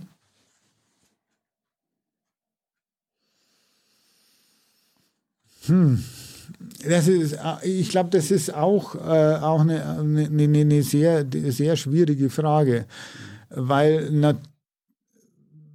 natürlich also man muss es jetzt unterscheiden, glaube ich, was die Intention der Bundeswehr war, was die Intention der Amerikaner war. Aber natürlich in der Oberflächenstruktur, in der Art und Weise, wie es ausgeübt wurde, natürlich auf gewissen kolonialen Traditionen aufbaut. Also, dass man, das kam ja jetzt auch raus, dass man irgendwelche Eliten dass man drüber hinweggeguckt hat, wie korrupt die Eliten sind, was dazu führte, dass die Taliban so Zulauf bekommen hat, dass man jetzt die Helfer einfach im Stich lässt. Da will ich sagen, da findet man auch historische Vorläufer. Zu Kolonialismus und den Auswirkungen kommen wir gleich nochmal. Ein paar theoretische Abgrenzungen oder Definitionen noch. Martin Mustermann möchte wissen, wie ist seine Position zu Black Earth, dem Ansatz von Timothy Snyder, der ja sagt, und er war ein ganz wichtiger Holocaust-Forscher, der sagte, der Holocaust, die Vernichtung, wurde befördert durch eine Entstaatlichung der besetzten Gebiete. Überall da, wo der deutsche Faschismus sozusagen staatliche Strukturen zerstört, vernichtet hat, wurde dann die Vernichtung, der Holocaust, erst recht befeuert. Stimmt das? Also, ja, also ich stimme mit ihm weitgehend überein, weil er ja auch das größere Bild aufmacht. Wir haben uns da auch ausgetauscht vor seinem Buch. Also von daher weiß ich, dass wir da denken. Ob die Entstaatlichung ist der eine Faktor. Ich würde sagen, es ist auch die Kolonialisierung, ist eine Entrechtlichung und ein Abbau von den traditionellen Staaten und die Ersetzung durch Strukturen, die eigentlich rassenstaatlich sind. Das ist ja das, was wir vorhin auch diskutiert hatten, dass dann natürlich immer die Besatzungsherrschaft, die Nazis, die Kolonialisten, immer das auf ihrer Seite haben. Für die ist es ja nicht rechtlos. Rechtlos ist es ja, und nicht, es ist auch nicht staatenlos. Also der Besatzungsstaat ist ja noch ein Staat. Ja, ja, nur, aber endstaatlich im Sinne einer Auflösung der dortigen Staaten. Ja, ja eine absolut, Auflösung einer Organisationsform des eigentlichen Souveräns. Genau. Der ist nicht mehr ist. Der ist weg. Ja, der wird, genau. In dem Zusammenhang wurde auch gefragt, ob Phänomene, die wir heute in ehemaligen Kolonien erleben, Stichwort war natürlich Korruption, hat das noch etwas zu tun mit den Unterdrückungsmechanismen, die diese früheren Kolonien bis vor 70 Jahren erlitten und erlebt haben? Ja, es hat noch was damit zu tun, aber indirekt. Also das klassische... Also was man sagen muss, keine der europäischen Kolonialmächte hat die Kolonien, obwohl sie immer Civilizing Mission, bla bla bla gesagt haben, irgendwie auf die Unabhängigkeit vorbereitet. Keiner.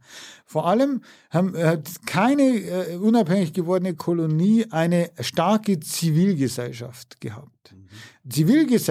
Starke Zivilgesellschaft ist aber eigentlich das Hauptwiderlager zur Kontrolle der Eliten, auch gegen Korruption. Und das fehlt eigentlich in fast allen ehemaligen Kolonien.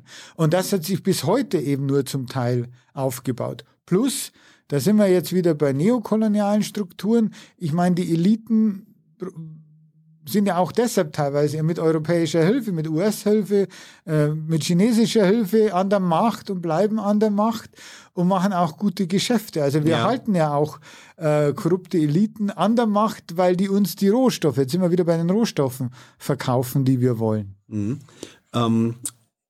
Es waren dann natürlich vor allem im Hinblick auf die Verhandlungen mit Namibia gab es einige Fragen. Da war zum Beispiel von Lufarian die grundsätzliche Frage, kann man eigentlich Vergehen wie Genozid mit Geld aufwiegen? Geht das überhaupt? Du hast vorhin ja angedeutet, wenn ein Angebot so großzügig ist, dass die Ablehnung kleinlich wirken würde, auf einmal zählt dann die Quantität des Geldes doch? Naja, also ich glaube, man kann Unrecht nicht wiedergutmachen. Man kann Genozid nicht reparieren. Man kann ihn nicht wiedergutmachen. Wie sollte man denn ausgelöschte Leben wiedergutmachen? Das geht nicht. Auf der anderen Seite, man kann auch nicht sagen, man entschuldigt sich und schaut zu, dass die im Zuge der Gewalt Verelendeten weiter im Elend bleiben und die Profiteure weiter die Profiteure sind. Das geht ja auch nicht. Das heißt, man muss, glaube ich, eben dann mit einer Entschuldigung, ich bin sehr für Anerkennung und Entschuldigung, dass die nicht eine hohle Rhetorik ist, muss man etwas tun, um den Menschen jetzt zu helfen, aus dem Elend zu kommen, dass sie immer noch aufgrund des Verbrechens, in dem sie sich immer noch aufgrund des Verbrechens eigentlich befinden. Und dann, das meinte ich eben, ist es halt der Prozess. Die Frage, ob etwas angemessen ist, können nur die Nachkommen der Opfer. Ich erinnere mich an ein Gespräch mit dem früheren namibischen Botschafter Andreas Gibeb, den kennst du vermutlich auch ganz gut.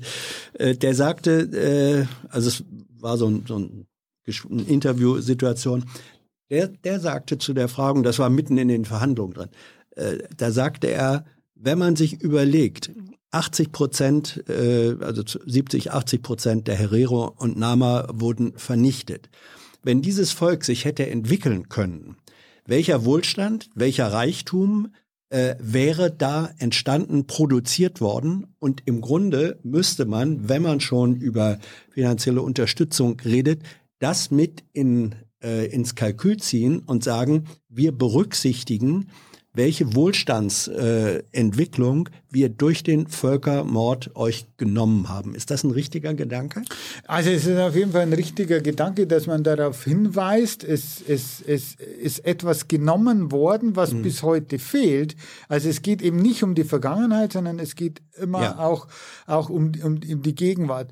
Wie man das im Einzelnen berechnet, ist natürlich schwierig, und ob man da an Summen kommt, die dann de facto einfach nicht mehr, also keine Chance haben, umgesetzt zu werden. Das ist ja die andere Frage. Mein Vorschlag war vor Jahren zu sagen, warum baut man nicht einfach eine Hightech-Universität ins Nama-Land? Eine deutsche, also die Deutschen stellen eine Universität hin und sagt, wir können das nicht mehr wieder gut machen, aber wir schaffen ein Silicon Valley in Südnamibia. Und in 20, 30 Jahren, wenn ihr alle, IT-Leute seid, dann habt ihr auch wieder Chancen. Denn das ist das, was in Namibia eigentlich gesagt wird von den Aktivistinnen dort, die dafür kämpfen und sagen, was soll denn sein? Wir waren im Elend, jetzt sind sie 60, 70, 80 Jahre alt und ich sehe, meine Enkel sind immer noch in diesen gleichen Hütten. Wie lange sollen wir denn noch nachschauen, dass wir überhaupt keine Chance haben, uns herauszuarbeiten? Das heißt, wenn man schon nicht ersetzen kann oder wieder gut machen kann,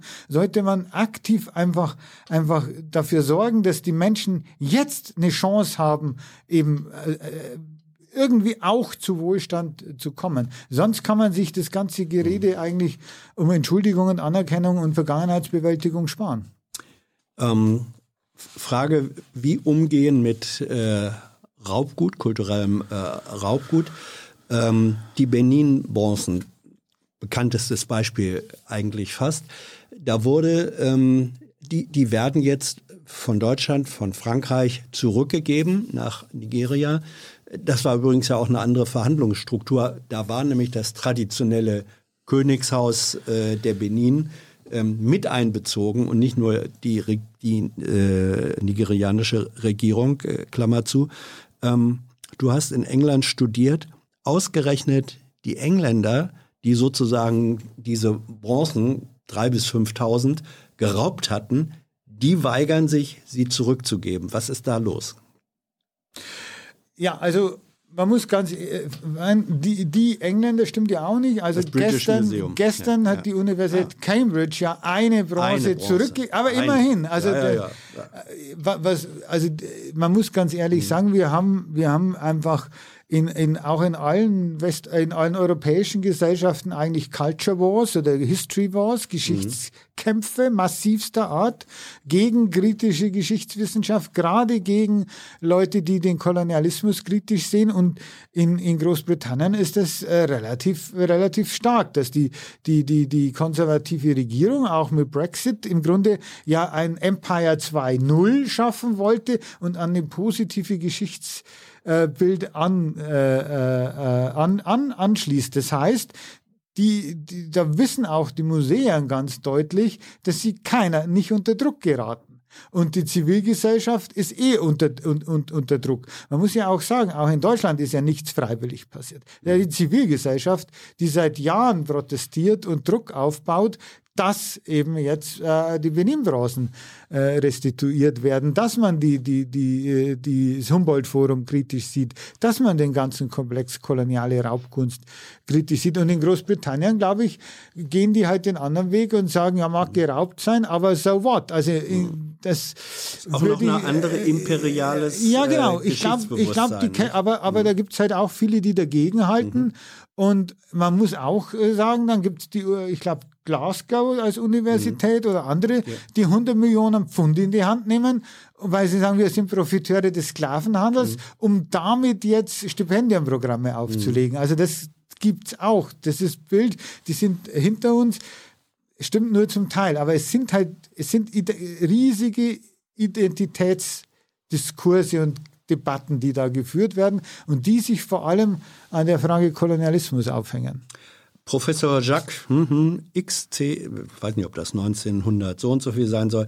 Wir wissen, welche Quellen aus der Zeit, über die wir jetzt reden, koloniale Vergangenheit, sind uns eigentlich überliefert und gibt es auch Möglichkeiten, zum Beispiel indigener Perspektiven und Narrative, die sich auf Quellen beziehen können?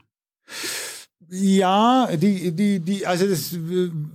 ich kann mir jetzt so pauschal nicht sagen. Für Namibia zum Beispiel, es gibt welche, es gibt Interviews, die Briten 1915 geführt haben. Es gibt sehr viele Augenzeugenberichte indirekt aus deutscher Sicht und es gibt Oral History. Also man kann natürlich Leute fragen, wobei man da natürlich jetzt, ist halt ein zeitliches Problem. Wir sind jetzt 117 Jahre nach dem Genozid. Das sind also schon...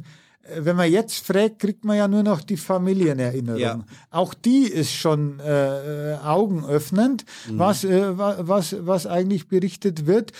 Und es gibt halt früher Projekte, die man gesammelt hat. In Namibia besonders schwierig, weil da natürlich nach der deutschen Kolonialzeit die südafrikanische kam und Apartheid kam, sodass bis 1990 im Grunde fast überhaupt nicht darüber gesprochen werden konnte. Und welche jetzt deutschen, europäischen Quellen stehen zur Verfügung? Ich meine, das ist ja da steigst du ja in die Archive ein und liest, ist die Quellenlage da gut? Ja, das ist natürlich hier, also das Gouvernementsarchiv liegt in Windhoek, ist teilweise mikroverfilmt, und das Pendant liegt ja, haben ja Briefwechsel zu Berlin. Das liegt hier im Bundesarchiv. Es gibt Missionsarchive. Also diese Fragen des Genozids aus der Täterperspektive sind, also da gibt es mehr als genug Quellen. Deshalb ist es eigentlich auch gar keine Debatte mehr, was da eigentlich passiert ist.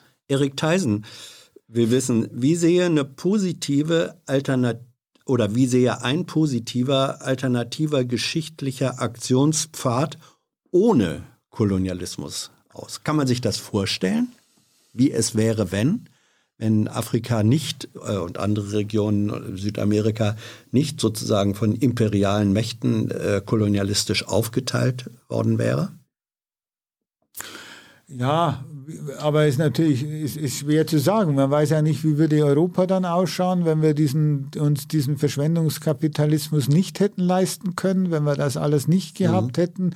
Man kann sich bei China ein bisschen vorstellen, die ja im Grunde zum Teil jetzt anknüpfen an tausendjährige Geschichte, die vorher war und so. Aber das ist, glaube ich, schwierig. Wirklich schwierig zu sagen, weil man halt diesen Eingriff hat und man hat den halt, also in Südamerika durch diesen Siedlerkolonialismus, in Afrika durch den Sklavenhandel, also wenn 10, 15 Millionen Menschen im Grunde zwangsmigriert werden, ist schwer zu sagen, wie das sonst gelaufen wäre. Vielleicht einfacher, Fangardinen, wir wissen, gibt's wirtschaftshistorische Studien, die nachweisen, ob Kolonialismus irgendwo sich gelohnt hat. Er verweist darauf, dass Adam Smith wohl mal ausgerechnet hat, Sklaverei sei teurer als freie Lohnarbeit. Gibt's sowas? Ja, also das Spannende an der Frage, hat sich Kolonialismus gelohnt, ist immer, es hat sich für manche sehr gelohnt. Die Hamburger Kaufleute, die oder auch die Bremer. Oder die Bremer, oder die hat sich gelohnt für die, was weiß ich, die Uniformen genäht haben, hat sich ein Krieg. Also nein, hat sich's für die Arbeiterschicht gelohnt? Es ist die Frage. Hat sich's im Grunde volkswirtschaftlich gelohnt? Das ist eine Frage, weil dadurch, dass im Grunde alle deutsche Kolonien mit massivster Gewalt erobert werden mussten, war das natürlich super teuer. Aber im Grunde würde ich schon sagen, hat sich's gelohnt, weil es einfach zur Kapitalakkumulation an bestimmten Punkten geführt dann eben hat und die industrielle Revolution oder so, sonst halt wahrscheinlich nicht in der Form passiert wäre. Kai Nerr fragt, worin siehst du eigentlich Ursachen für Refeudalisierungstendenzen aktueller Art in unseren Elitenkreisen der Gegenwart? Gibt es die? Siehst du die? Was kann man dagegen tun? Ein anderer fragt im gleichen Kontext, Rönken-Renker, Mark Zuckerberg kauft Inseln, Gates, Ackerland, Privatstädte wie Prospera. Also gibt es sowas wie Neo-Refeudalisierung und Neokolonialismus? Ja, also ich habe auch bei diesen wie heißen diese Privatstädte, also hatte der Prospera war ja. Genau, die Sendung, die hatte ich mir vor kurzem auch angehört und dachte mir, ist ja auch interessant, dass der Kolonialismus beginnt ja eigentlich mit der Vereinigten Ostindischen Kompanie der Niederländer oder auch der britischen als so Private State Betrieb. Das heißt, es ist privatwirtschaftliche Firmen, denen man staatliche Kompetenzen zugeht, also Länder gründen, Krieg führen etc. Das kommt eigentlich aus der frühen Neuzeit und da gehen wir zum Teil wieder hin. Das finde ich eigentlich eine sehr spannende Frage, auch zu diesen Privatstädten. Es gibt ja dann noch diese Idee von dem Paul Romer und anderen, dass man im Grunde Free Cities in Afrika schafft, die man unter europäische Verwaltung stellt und dort als besonders gut regierte Sonderzonen eigentlich hat. Das heißt, es wird all das wieder glaube ich, recycelt. Ich glaube, wir verabschieden uns halt von dieser Vorstellung der Aufklärung, dass wir alle gleich sind und dass wir solidarisch sein müssen und dass wir gemeinsam als Menschheit irgendwie etwas erreichen. Ich glaube, durch den Neoliberalismus hat sich halt eine superreiche Kaste oder Klasse gebildet, die sich das halt wieder kauft. Und das wird halt auch wieder die Konsequenzen haben, die es vorher hatte, dass es irgendwann Revolutionen gibt, weil sich der Great Unwashed, wie wir, das halt irgendwann vielleicht doch nicht mehr gefallen. Dazu passt die Frage von Willi Schulz. Bist du der Meinung, dass Geschichte sich immer in irgendeiner Weise wiederholt? Das bezieht sich vermutlich auf den bekannten Satz von Marx, Geschichte wiederholt sich nicht, es sei denn als Tragödie oder als Farce. Aber wiederholt sie sich vielleicht dann eben, möglicherweise ist das Tragödie und fahrst gleichermaßen. Ja, ich weiß nicht. Also ich glaube, sie wiederholt sich nicht, aber wenn man es auf struktureller Ebene sieht, dann stellt man fest, dass ähnliche Probleme auch über verschiedenen Zeiten ähnliche Lösungen hervorrufen. Das ist auch wieder Kolonialismus NS. Also man hat der Rassenstaat ist eine Lösung für irgendein Problem oder Lebensraum ist eine Lösung für ein bestimmtes Problem und das führt zu bestimmten Konsequenzen, nämlich der Entmenschlichung der anderen, weil man deren Land einfach nehmen will. Das stelle ich eigentlich schon fest oder ich stelle fest, dass ich als Kaiserreichshistorik, also der hauptsächlich Kaiserreich macht, nach 1989, 91 das Gefühl hatte, es ist ja wieder diese multipolare Welt ist wieder da. Eigentlich auch diese Anarchie. Sozusagen die Großen nehmen sich halt einfach, also was sie wollen. Ist etwas, was mir sehr bekannt ist aus der Zeit vor 1914 und dass sich da etwas wiederholt, aber halt nicht identisch und auch nicht mit gleichem Ausgang. Es ist vielleicht eher eine Wiederkehr von Mechanismen als eine Wiederholung von Abläufen. Genau, ja. Genau. Mhm. Zwei Fragen noch. Die eine ist von Aaron, sozusagen positive Lösungsfrage. Warum reden Menschen zum Beispiel in Südafrika viel offener und ehrlicher miteinander über Themen wie zum Beispiel Rassismus, als das hier bei uns geschieht? Hat das was damit zu tun, dass die eben gezwungen waren, ihre eigene Apartheidsgeschichte dann auch in brutaler Form aufzuarbeiten? Ja, ich glaube schon, dass das was damit zu tun hatte, dass die einfach eine Lösung eigentlich finden mussten und miteinander reden mussten, weil sie auch gemeinsam weiter in einem Staat waren. Währenddessen die deutsche Geschichte ja im Grunde nach 1945 über Jahrzehnte tatsächlich verlaufen ist, ohne jetzt einen großen Anteil bis heute jüdischer, also man war gar nicht so konfrontiert damit und ich glaube, dass man einfach in Deutschland viel zu sehr das einfach weggeleugnet hat. Die einen hatten Wahrheitskommissionen, die anderen hatten Entnazifizierung. Ja, und die Entnazifizierung natürlich viele. Ja. Die letzte Frage von Gubbel Gubbel. Hast du eigentlich schon mal überlegt, dich mit Psychiatern zusammenzutun? Weil, und das steckt ein bisschen in der Struktur eigentlich des ganzen Gespräches jetzt, das ihr geführt habt, es gibt ja ähnliche Probleme wie zum Beispiel Gemeingut, wo Menschen einfach psychologische Hemmnisse aufbauen, wenn konsequentes Handeln bedeuten würde, auf erworbene oder erhoffte Vorteile zu verzichten. Wie kommt man daran? Das war ja ganz zu Anfang eures Gespräches auch schon der Thema.